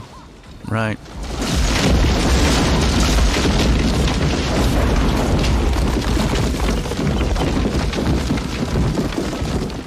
Those blocks were not light either. that poor stun woman had about five of them dropped on top of her. Oh, God.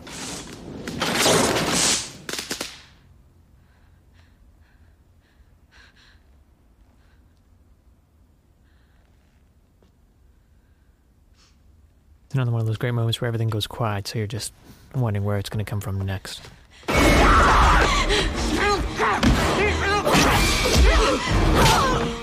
If you look at the uh, look on Laurie's face through this, it's just amazing the intensity.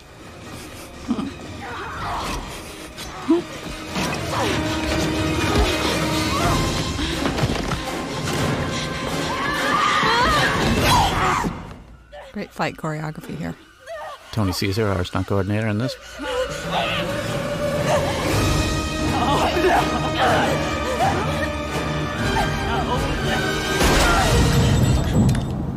Don't you fucking move! God damn it! Cotton. It's one of the great moments in the ending when Cotton arrives because you just do not know which way he's going to go.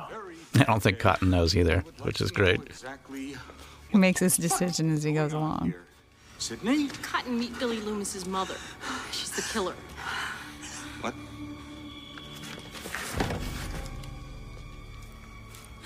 And who's that? The other killer, Mickey. He's also so funny, Cotton, Liev Schreiber. You know, he puts. It is. It's it's a slightly comedic scene of this guy Yeah. coming into utter chaos and just trying to figure out what Yeah. the hell is going on. Yeah, he just does a great job here. Not Debbie Salt, are you? That sort of weird intro. I love that.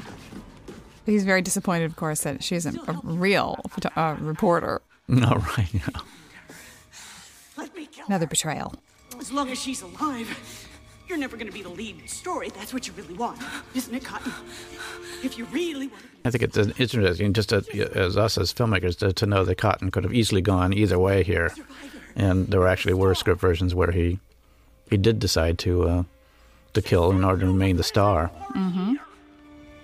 Personally, I think it's rather. And also for revenge on Sidney for putting him in, into jail for the exact thing that Laurie's trying to sell him here. Right. And Liev plays this so well because you you don't know what he's going to side, and of course he goes from pointing the gun at Mrs. Loomis to Sidney. Quite a predicament you're in, Sid. Cotton. I mean, she makes. It's a great a sort of bargaining moment where they're all kind of making their case. Bet you that Diane Sawyer interview's looking real good right about now. Huh?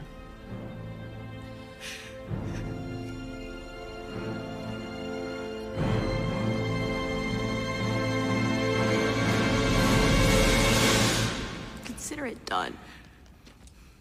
The bargain made. Sidney sort of faces the real world and makes a deal so that uh, she can include the media in her world.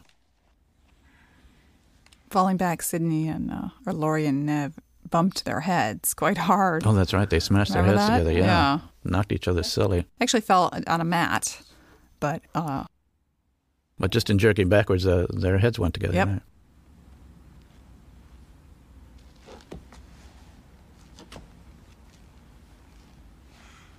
Hey, Sidney, uh, look, I want you to know that I would never, ever do anything to hurt you. Cotton, give me the gun. Yeah, okay, sure. Take it.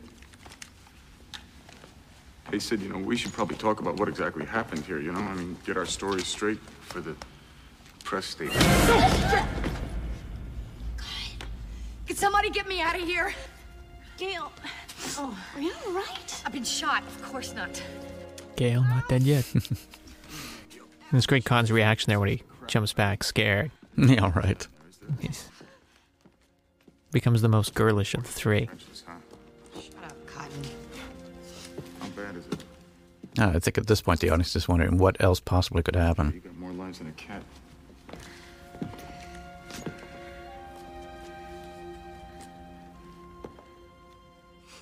It's got to be a pretty hearty rip for that bullet to bounce off. Is she dead?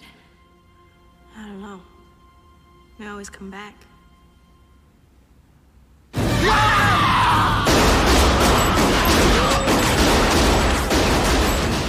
Shameless misdirection again. You know, you're looking at Laurie thinking she's going to come back, and instead it's Tim's character.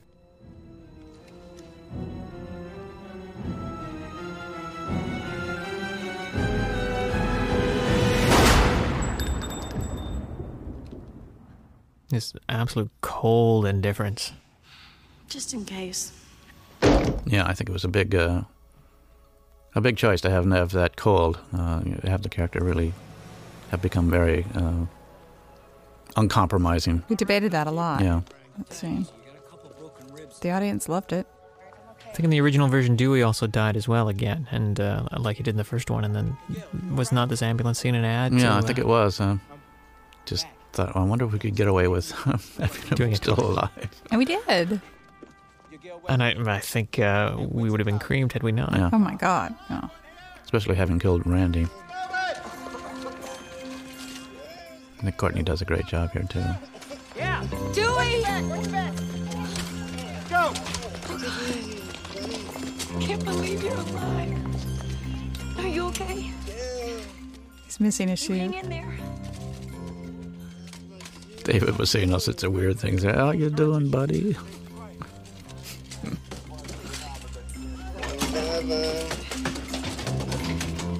I'm coming with you. Bye bye. A lot of that hidden ADR. I remember when he had a plastic cup over his face, you know, talking to the microphone. Sidney, can you tell us how it feels to be a hero? Talk to Cotton. He's the man you want to interview. He's the hero. Starting to live up to her arrangement. Right. And a workable solution. She can sort of just hand it off to somebody else and she's not in the spotlight. That's just fine with her. And he's so grateful. He's still thrilled. It's interesting. Everybody gets something out of it, out of the ending, even though there's been so much death and bloodshed, really, except for Sidney, who ends up again alone. Right. It's interesting to, to note that in Scream 3 she wears that necklace that Jerry uh, gave her in this movie. Uh, she wears it throughout Scream 3. This is a helicopter shot. We shot for a whole afternoon doing this very dangerous helicopter hovering between a pine tree and a very hard building, and uh, got all these shots, and uh, they were all completely out of focus except for the first part of one and the second part of another. Um, this is actually the first take. This was actually a rehearsal. We had originally done a dissolved in between, but the one, the shot that we had dissolved to actually had the ghost in the tower, and then it was debating that uh, perhaps we should not be so bold on the nose. Yeah. And that was actually the rehearsal.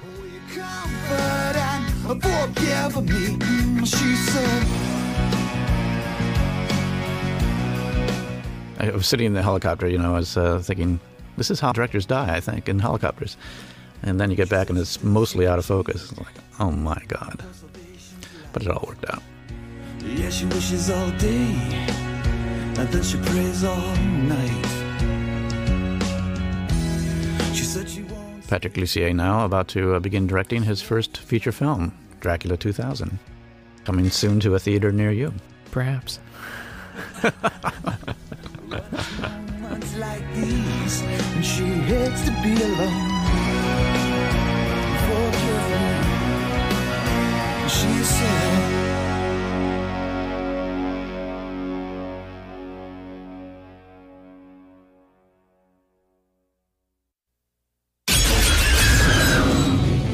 Flash frames.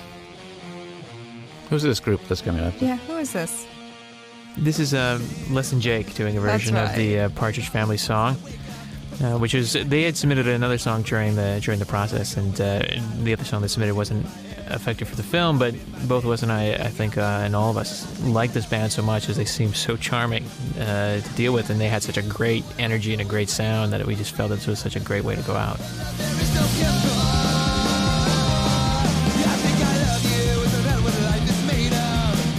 It sort of captures the spirit of Scream too, because they use this very traditional song, and yet uh, take it sort of, you know, into warp speed, and it's great. Uh, I think Scream sort of does that the same way. Some some ways it's kind of sentimental and very romantic. In other ways, it's uh, you know quite outrageous.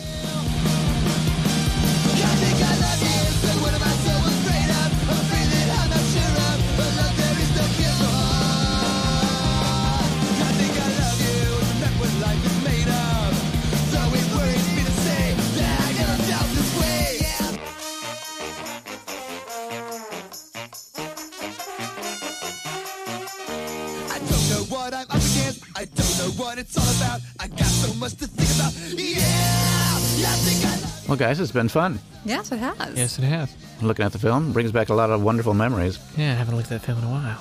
Not bad. Yeah, not too bad. Not too bad at all.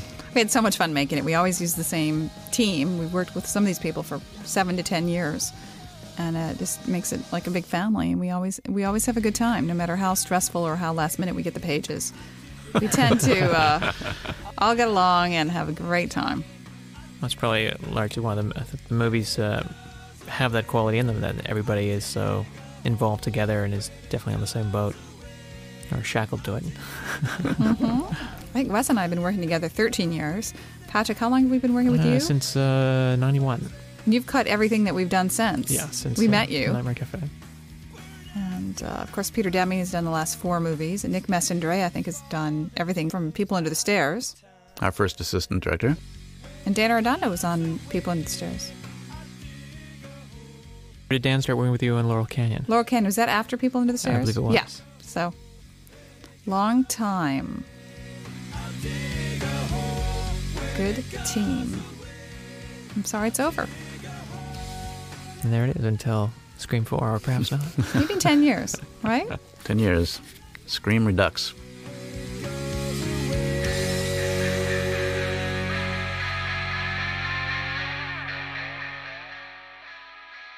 It's a shame that we killed Cotton Up because it'd be fun to see what his show would be like then. Prequel. Ghost figure. His death was faked. There's always a way. Sidney in the Nut House, just recounting everything. Yeah. Her therapy sessions. Parallel versions. And then there was this episode of 100% Cotton that Yes, of course. could have a lot of fun.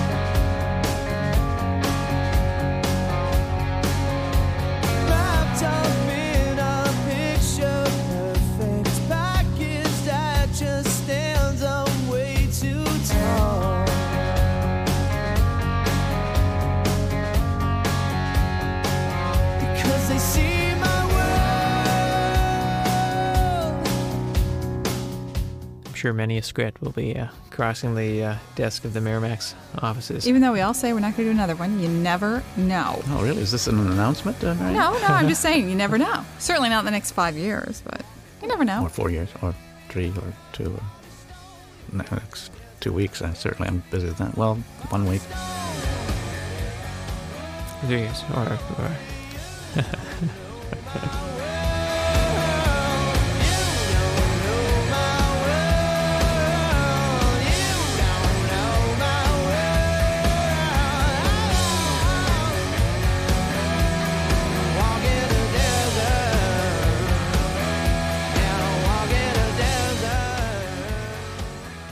We're doing this in, uh, when? March. St. Patrick's Day, 2000. and uh, well, we all walked away from the film in uh, Christmas of 1997. Wow, what a memory. It's amazing. You haven't done many drugs, have you? Do you take ginkgo biloba? I, I can't even say it. Like eyes turning of my toys. These daydreams sometimes turn nightmares. I be trying to shake. Courtesy of Fun World, division of Easter Unlimited. They were a company that had no idea that we were making a film, and we just found their mask on on a uh, location scout once and decided it was just what we needed. Who found that mask, Wes? I think it was you, Marianne. Oh, good. Though when I tell the story, it was me. But I know. It's not nice. But then now that Mary telling the story, you have to. I know she busted me. But you had completely forgotten that I'd found it. I thought you? I had. I actually did think that I had, but that's how wrong I can be. Well, happy viewing. Bye, everyone. Bye. Bye. I see him coming. I hear him coming.